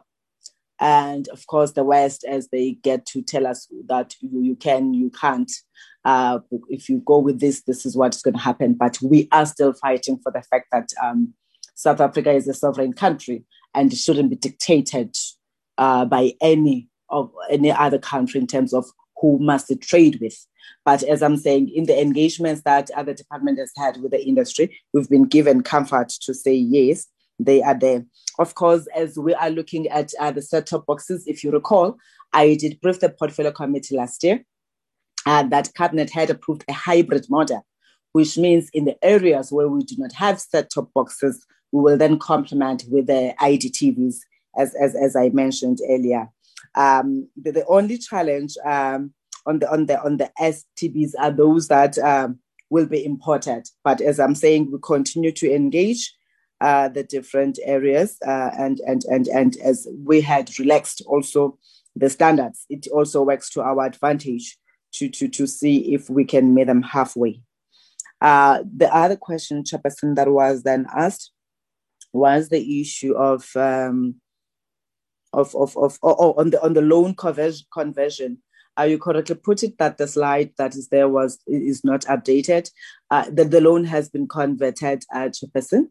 Uh, it's, we are now, as the department, a 76% shareholder uh, of BBI, and IDC is a 24% shareholder. So it, it's done now, which means that 100 million is what now goes to, to, to, to, the, to the balance or the books of BBI as what they have in terms of equity. The vacancies uh, that have been there, um, yes, we did put a, a moratorium, uh, especially on the agencies uh, that are going to be to be merged. This we do because already, colleagues, as you have had, that the state is is, is really bleeding in terms of the personnel that we have and taking into consideration that when we bring two agencies together two or three it means there's going to be duplication of, of certain certain positions which is why we then say then if you fill the vacancies the critical vacancies that you can't do away with make sure that they're on a fixed term a critical question was asked in terms of how do you think um, this, when do we think this will be resolved in terms of the finalization of the processes? Of course, uh, with the BBI and Sentech, uh, the business cases at advanced stages, and and and uh, on the on the on the digital development challenge fund, which is where USAASA and, and USAF are going to. The department is fast tracking that. I know that we had put timelines that uh, by Thursday, at least we should get something. And, and we will as and when we interact with it. Because unfortunately, this is not only an internal process. We've got to interact with Treasury, we've got to interact with state law advisors and all other people. But we had from last week given ourselves up to Thursday to say the team must come on board, share with us so that we can see how far we can go. One of the proposals from the state um, lawyers was the fact that we already have um, the existing agencies, as I said. Therefore, we can make amendments in terms of between the two companies uh, to say we are amending this legislation to incorporate these functions. But as I said, these are matters that have to be explored and checked on everything, all aspects legally and, and in terms of the economic impact that they will have. So for for now, honorable members, as uh, the APPs are not are putting the timelines, we are trying to make sure that we will not um, miss the, the, targets. In terms of the uh, interim board duration, uh, we do not have a, a duration for it for now, simply because, as I had said, the approval by cabinet was for 24 months. So they are coming into filling until January, uh, when once that process is finalized. And we are taking into consideration that we're talking about this agency that we are saying is going to cease to exist because we are establishing the digital uh, um, digital the digital development uh, challenge fund, and therefore you cannot therefore appoint the board as per the, the existing act to say it's a three-year board because once the process is finalized of, of, of, of, of, of, of the rationalization or the establishment of the DGCF, then it means a new board kicks in, of which we are looking at the governance uh, methods, of, of, of, of that of that of that agency if it will require a board or not. So these are processes that we cannot say it's three years or whatever, but we are doing it as cabinet had approved up to January next year. Um, the, the vacancies again going back to them, we had said, for example, on the critical projects, USAASA had to make sure that they fill in those critical vacancies in terms of appointing a PMO specifically looking at the critical projects that need to, to, to be implemented urgently. And of course, BBI also looking at SA Connect uh, as we talk about funding and lack of, rather, uh, the infrastructure uh, fund through the presidency is mobilizing funds Hence, we made submissions to National Treasury and we continue to engage uh, the investors to come and invest in, in, in, in, in, in, in the infrastructure fund. Uh, another question that seeks to get clarity if we are considering uh, private equity uh, into the state owned infrastructure company, not yet. One of the critical things in my remarks, I did make mention of the fact that what we had committed to do as, go- as government, as much as we are appreciating the challenges that we are faced with, both of capital and, and the capacity issues. But we are also looking at ensuring that we build a capable state, an entrepreneurial one. So even in those areas that we identify a need, we will then look, look at what is the cost to the state? What is the capability of the agency? And therefore, if we have to take a particular decision along those lines, then we see, because as I made mention, already you have IDC that is on board uh, uh at BBI. So uh, uh, we have not thought about bringing uh, uh, other external parties for now. We will, of course, praise Parliament if um, the shareholder decides otherwise uh, uh, Chairperson, allow me to pause here and say I will hand over to, to the respective chairs or CEOs. And, and as I was making reference to that, that you spoke about the impact of the trade wars on the chips, whether it's cell phones, uh, I did mention that we, we have established a team that is chaired by the Minister of Communications. Uh, it comprises of other ministers, DTI, State Security, uh, DIRCO, and now the matter has been elevated to the National Security Council that is being chaired by the president. Hence, that that I spoke about of, of, of getting Minister of International Relations to engage the counterparts. The industry is on board, and we are working with the industry to say South Africans shouldn't be deprived of an opportunity. So, so far, there's nothing that has really made an impact. We continue to engage with the two countries and their companies. Thank, thank you, Chair. I, I would bring it back. Thank you, Minister. We can then proceed on the basis of uh, how you presented, starting with BI, and then we'll have uh, uh, USAASA at that. Um, thank you, Chair. Uh, on uh, some of the questions, I will be assisted by the the CFO. Um, the the first question that uh, one of some of the questions that the minister has already answered, uh, we will not touch on them. Uh, minister, thank you for uh, the insight um, and detail that you provided uh, on all our behalf. Um, the there was a question that was raised repeatedly regarding the uh, the hundred million um, funding requirement that uh, we referred to in our funding plan.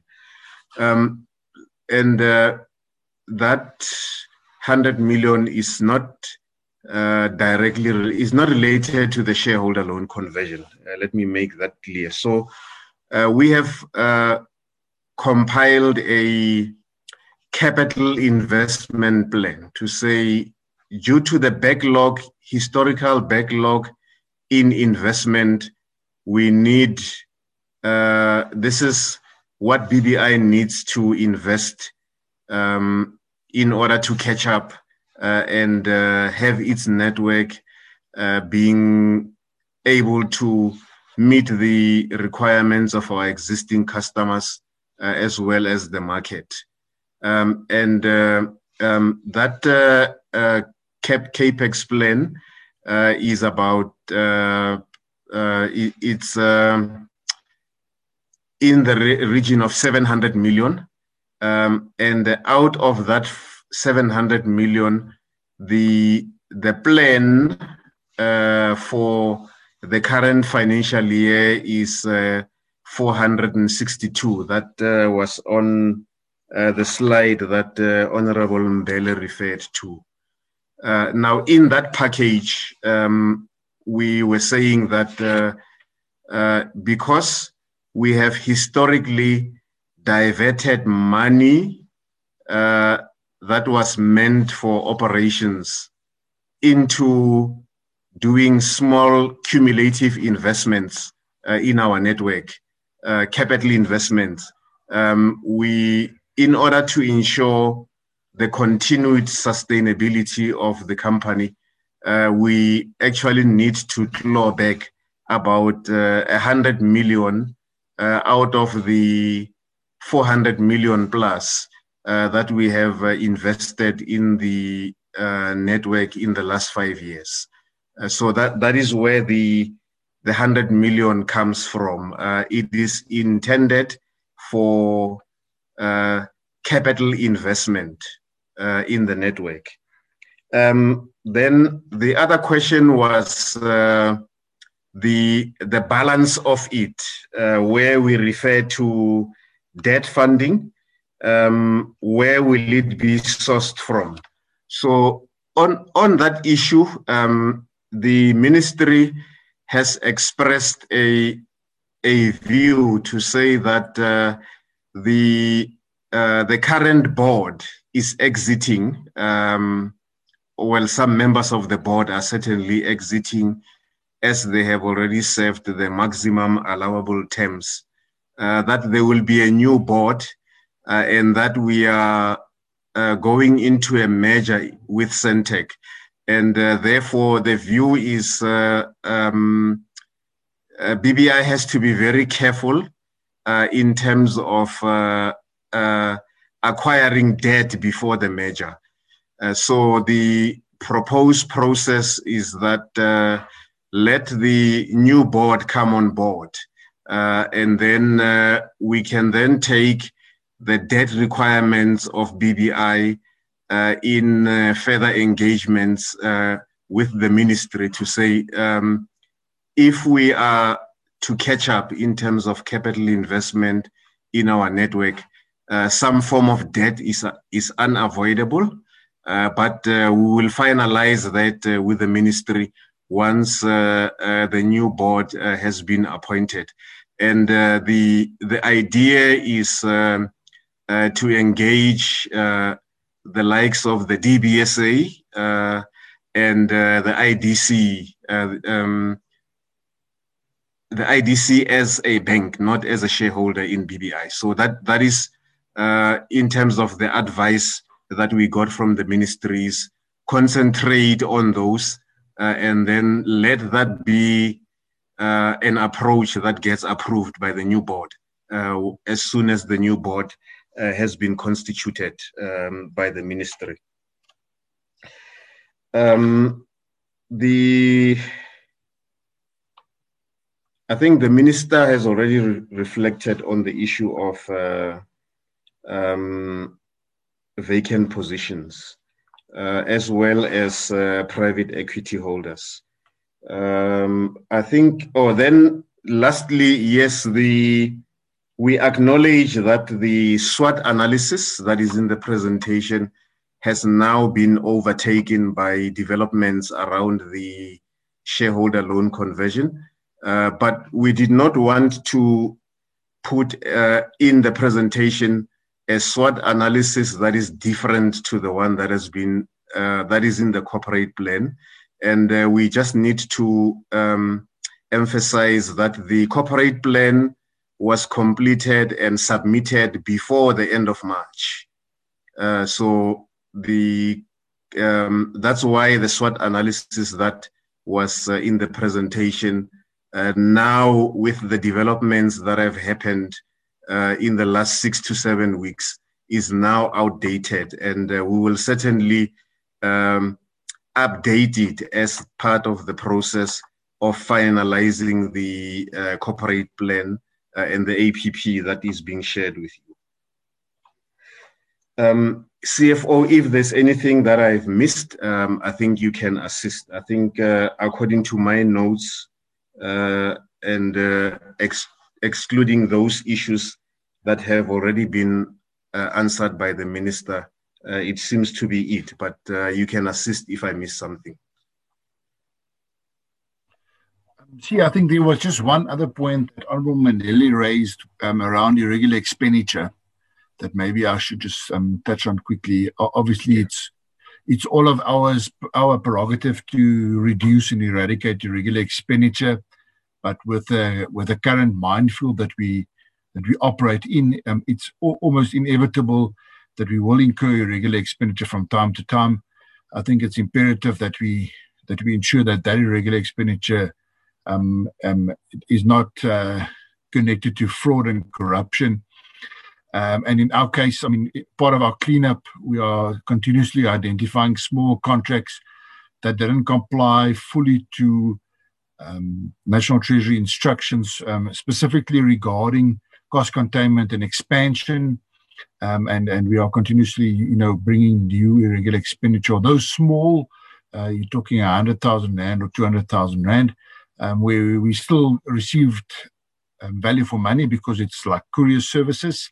Um, um, but uh, as an example, um, but we uh, obviously we we're trying to clean up the environments to such an extent and improve on the processes so that we do not incur any new irregular expenditure. And the irregular expenditure that we do have, we are um, in the process of requesting condonation from National Treasury through the normal processes. We implemented fully the new um, irregular expenditure framework with a loss control um, steering committee um, reporting to the board. So we in full compliance with that to ensure that we, we comply to, to regulations in that regard. Just thought I'll mention that. Um, thank you, Chair.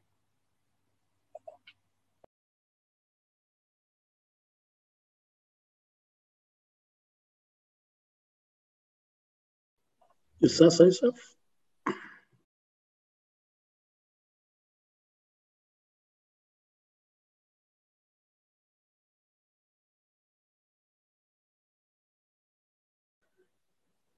USAASA USAF, uh, responses.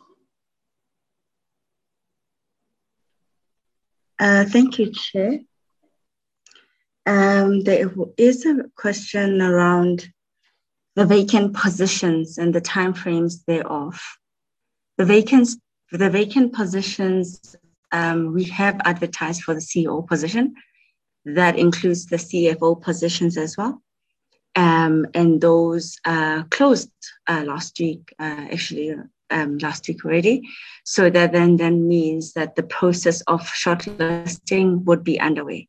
So um, want to give confidence that we are working into closing that gap as soon as possible.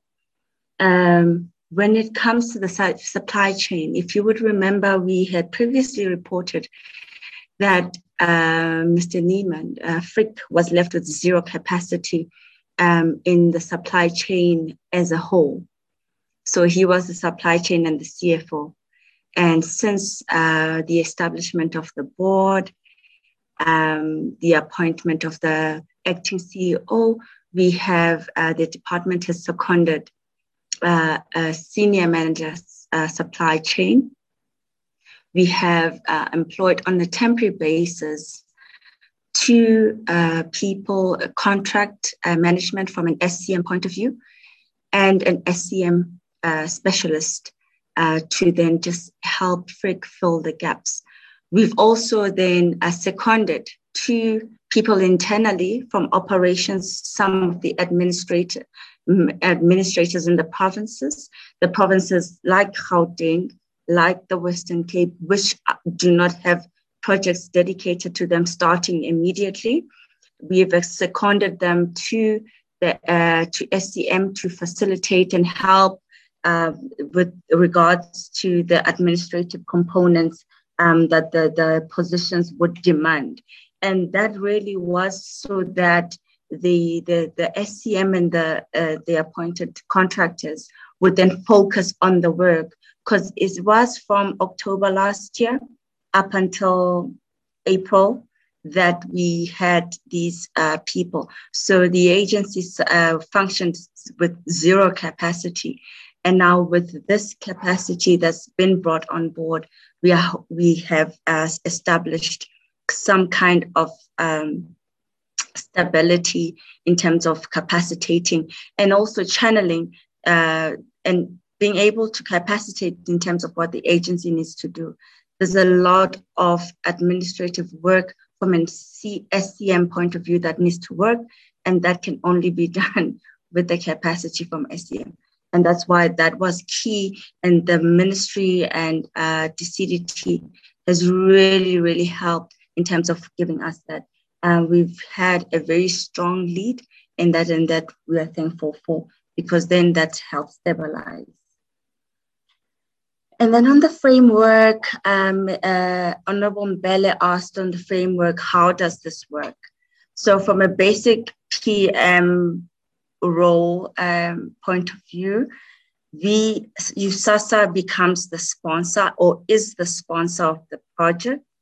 The CDT then fills the role of a shareholder and uh, Sentech then becomes the project manager.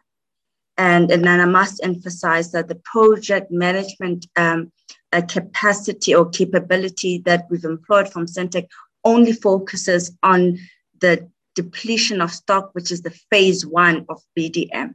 It does not roll over to the phase two because then there is no installation and that model really does not work.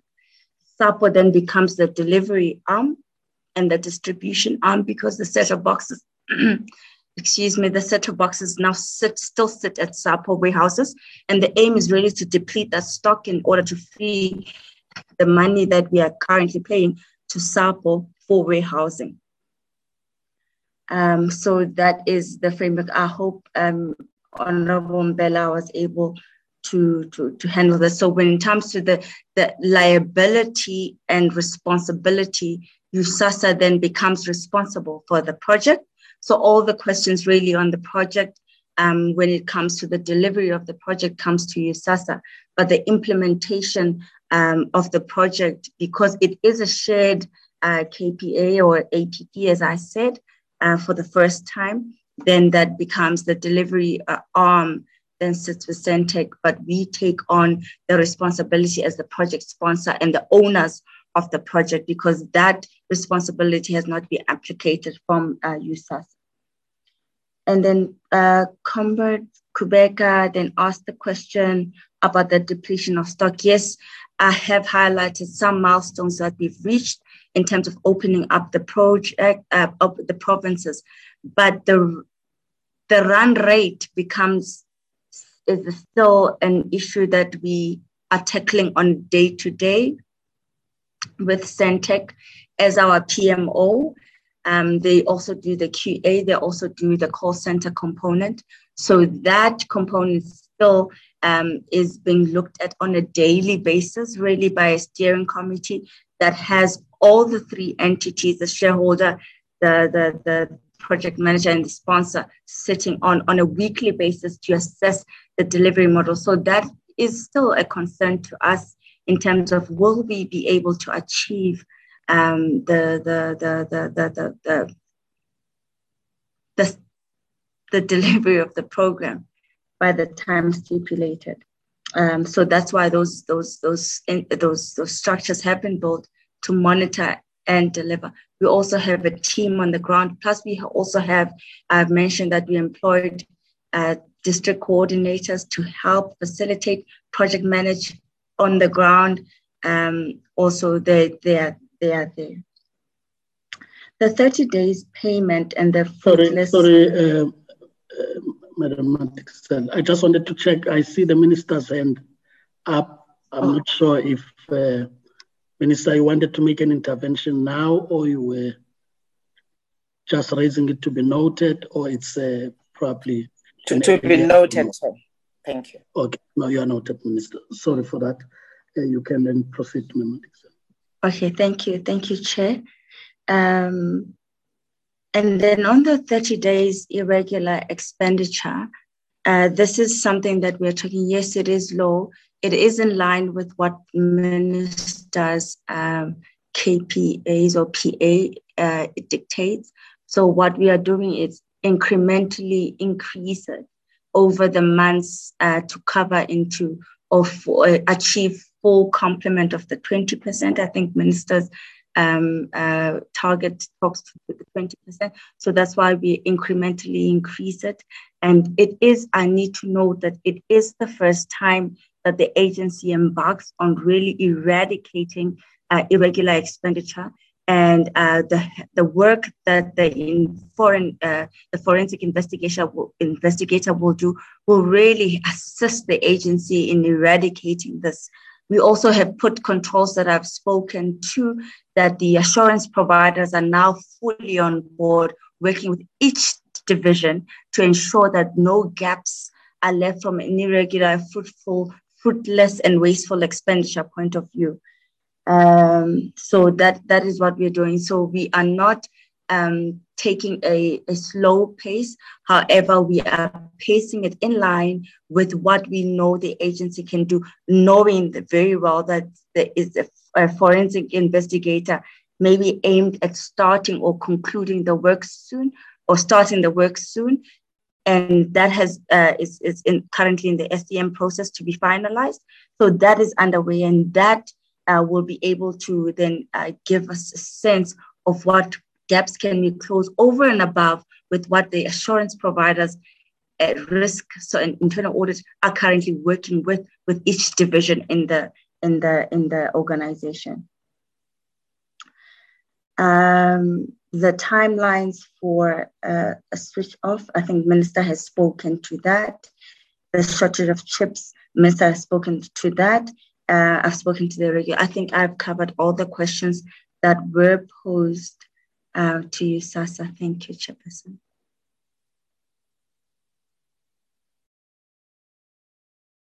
Thank you. Uh, Minister, you can proceed. Thank you, Chairperson. I just wanted to correct something earlier on when I spoke to the shareholding. Uh, at, at BBI, I said the state has 76%, whilst we have 74% and then IDC has 26%. Chairperson, just to get into the last point that the acting CEO of USAASA spoke about uh, when she was responding to the issues in terms of the instability, the unavailability of the SCM staff at USAASA, which impacts negatively on the project that we are talking about in terms of fast tracking, which is why we had to make the intervention that we made as the department of providing the, the, the, the, the people that we have seconded there, whilst they are concluding their processes of recruitment. Chairperson, as, as we have been reporting, USAASA for a number of years, as, as I said earlier on, this project has been really dragging and it, it has been bordering on lots of issues on governance matters, including its weaknesses on, on, on, on contract management. Because whether you're going to talk from procurement processes that were later challenged and set aside by the courts, whether you talk on the last acquisition, the delivery or non-delivery thereof, and, and installations, all those point to the lack of capability within USAASA. This is why now we made it clear that USAASA, if you are to deliver according to the timeframes that we have set and committed to the nation, you've got to make sure that you bring external people because as i said the, the, they come, they act, they leave, they come, they are appointed, they leave. But it tells you that the pro- the problem is not just at a higher level, because the, the suspensions that they're talking about in terms of the allegations that are there are in relation to the same project that we're talking about. And in most cases, we've been looking at boards and the executives.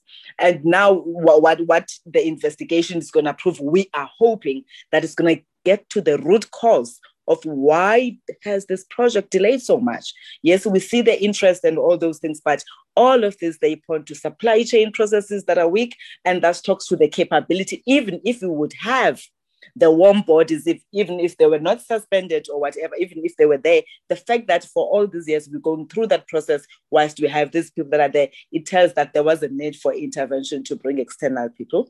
We are hopeful that USAASA will, will, will, will really try to fast track, of course, without missing any step in terms of the law, in terms of compliance, as, as, as, as they, they seek to, to resolve the matter, because it will help clarify certain things. And of course, it will help deal with this perception that the digital migration process is just a process that is there for Stella to chow. Uh, Stella is not chow, Maneli must come and chow because of the nature of it, the nature in terms of the procurement that is there. Now, if we get reports, honorable members, that as government we have paid certain monies whilst there's no proof that the, the, the, devices were delivered. It means we've got to take action. And when we take action, unfortunately, it would lead to us saying, certain people or certain companies, if they are found to, to, to, to, to indeed to have uh, uh, uh, committed the offense, they'll have to be blacklisted. And this is something, unfortunately, we may be unpopular for,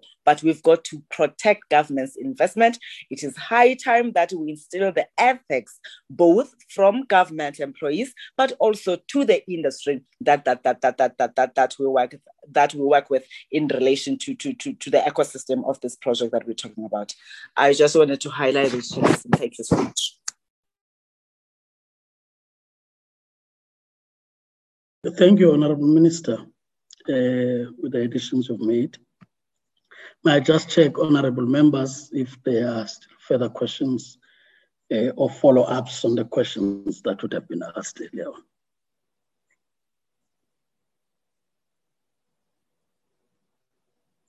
Uh, you you'd lower your hand, Minister. I thought there was another member trying to, to raise a hand again.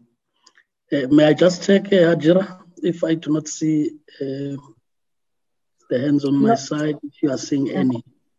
Nothing Not, uh, I, I, think they have covered all the questions that we have asked. We are appreciating indeed. Uh, we are safely to say we are happy also on the side of, of, of, of, of the committee as it managed to send us uh, uh, uh, by just tracking those resolutions. So I think we will just go as, as, as a team as we moving forward just to see how best finally all these entities can uh, achieve what they have put uh, in the APP's chair. Thanks. Thanks, uh, Honorable Kubeka.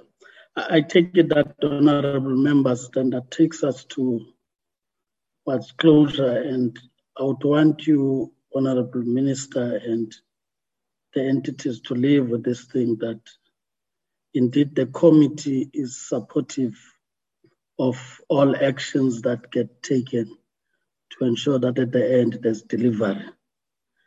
And we know that in that road, you would have to make uh, or take uh, decisive actions, uh, especially in cleaning up entities um, and, and restoring the confidence that South Africans must have on state-owned entities. Um, and indeed, with that, uh, you may be trampling on, on toes and so on. But just take this uh, with you that the committee would be uh, fully behind that. We agreed that we do not want to be counted as part of the statistics, especially as it relates to uh, the digital migration uh, program.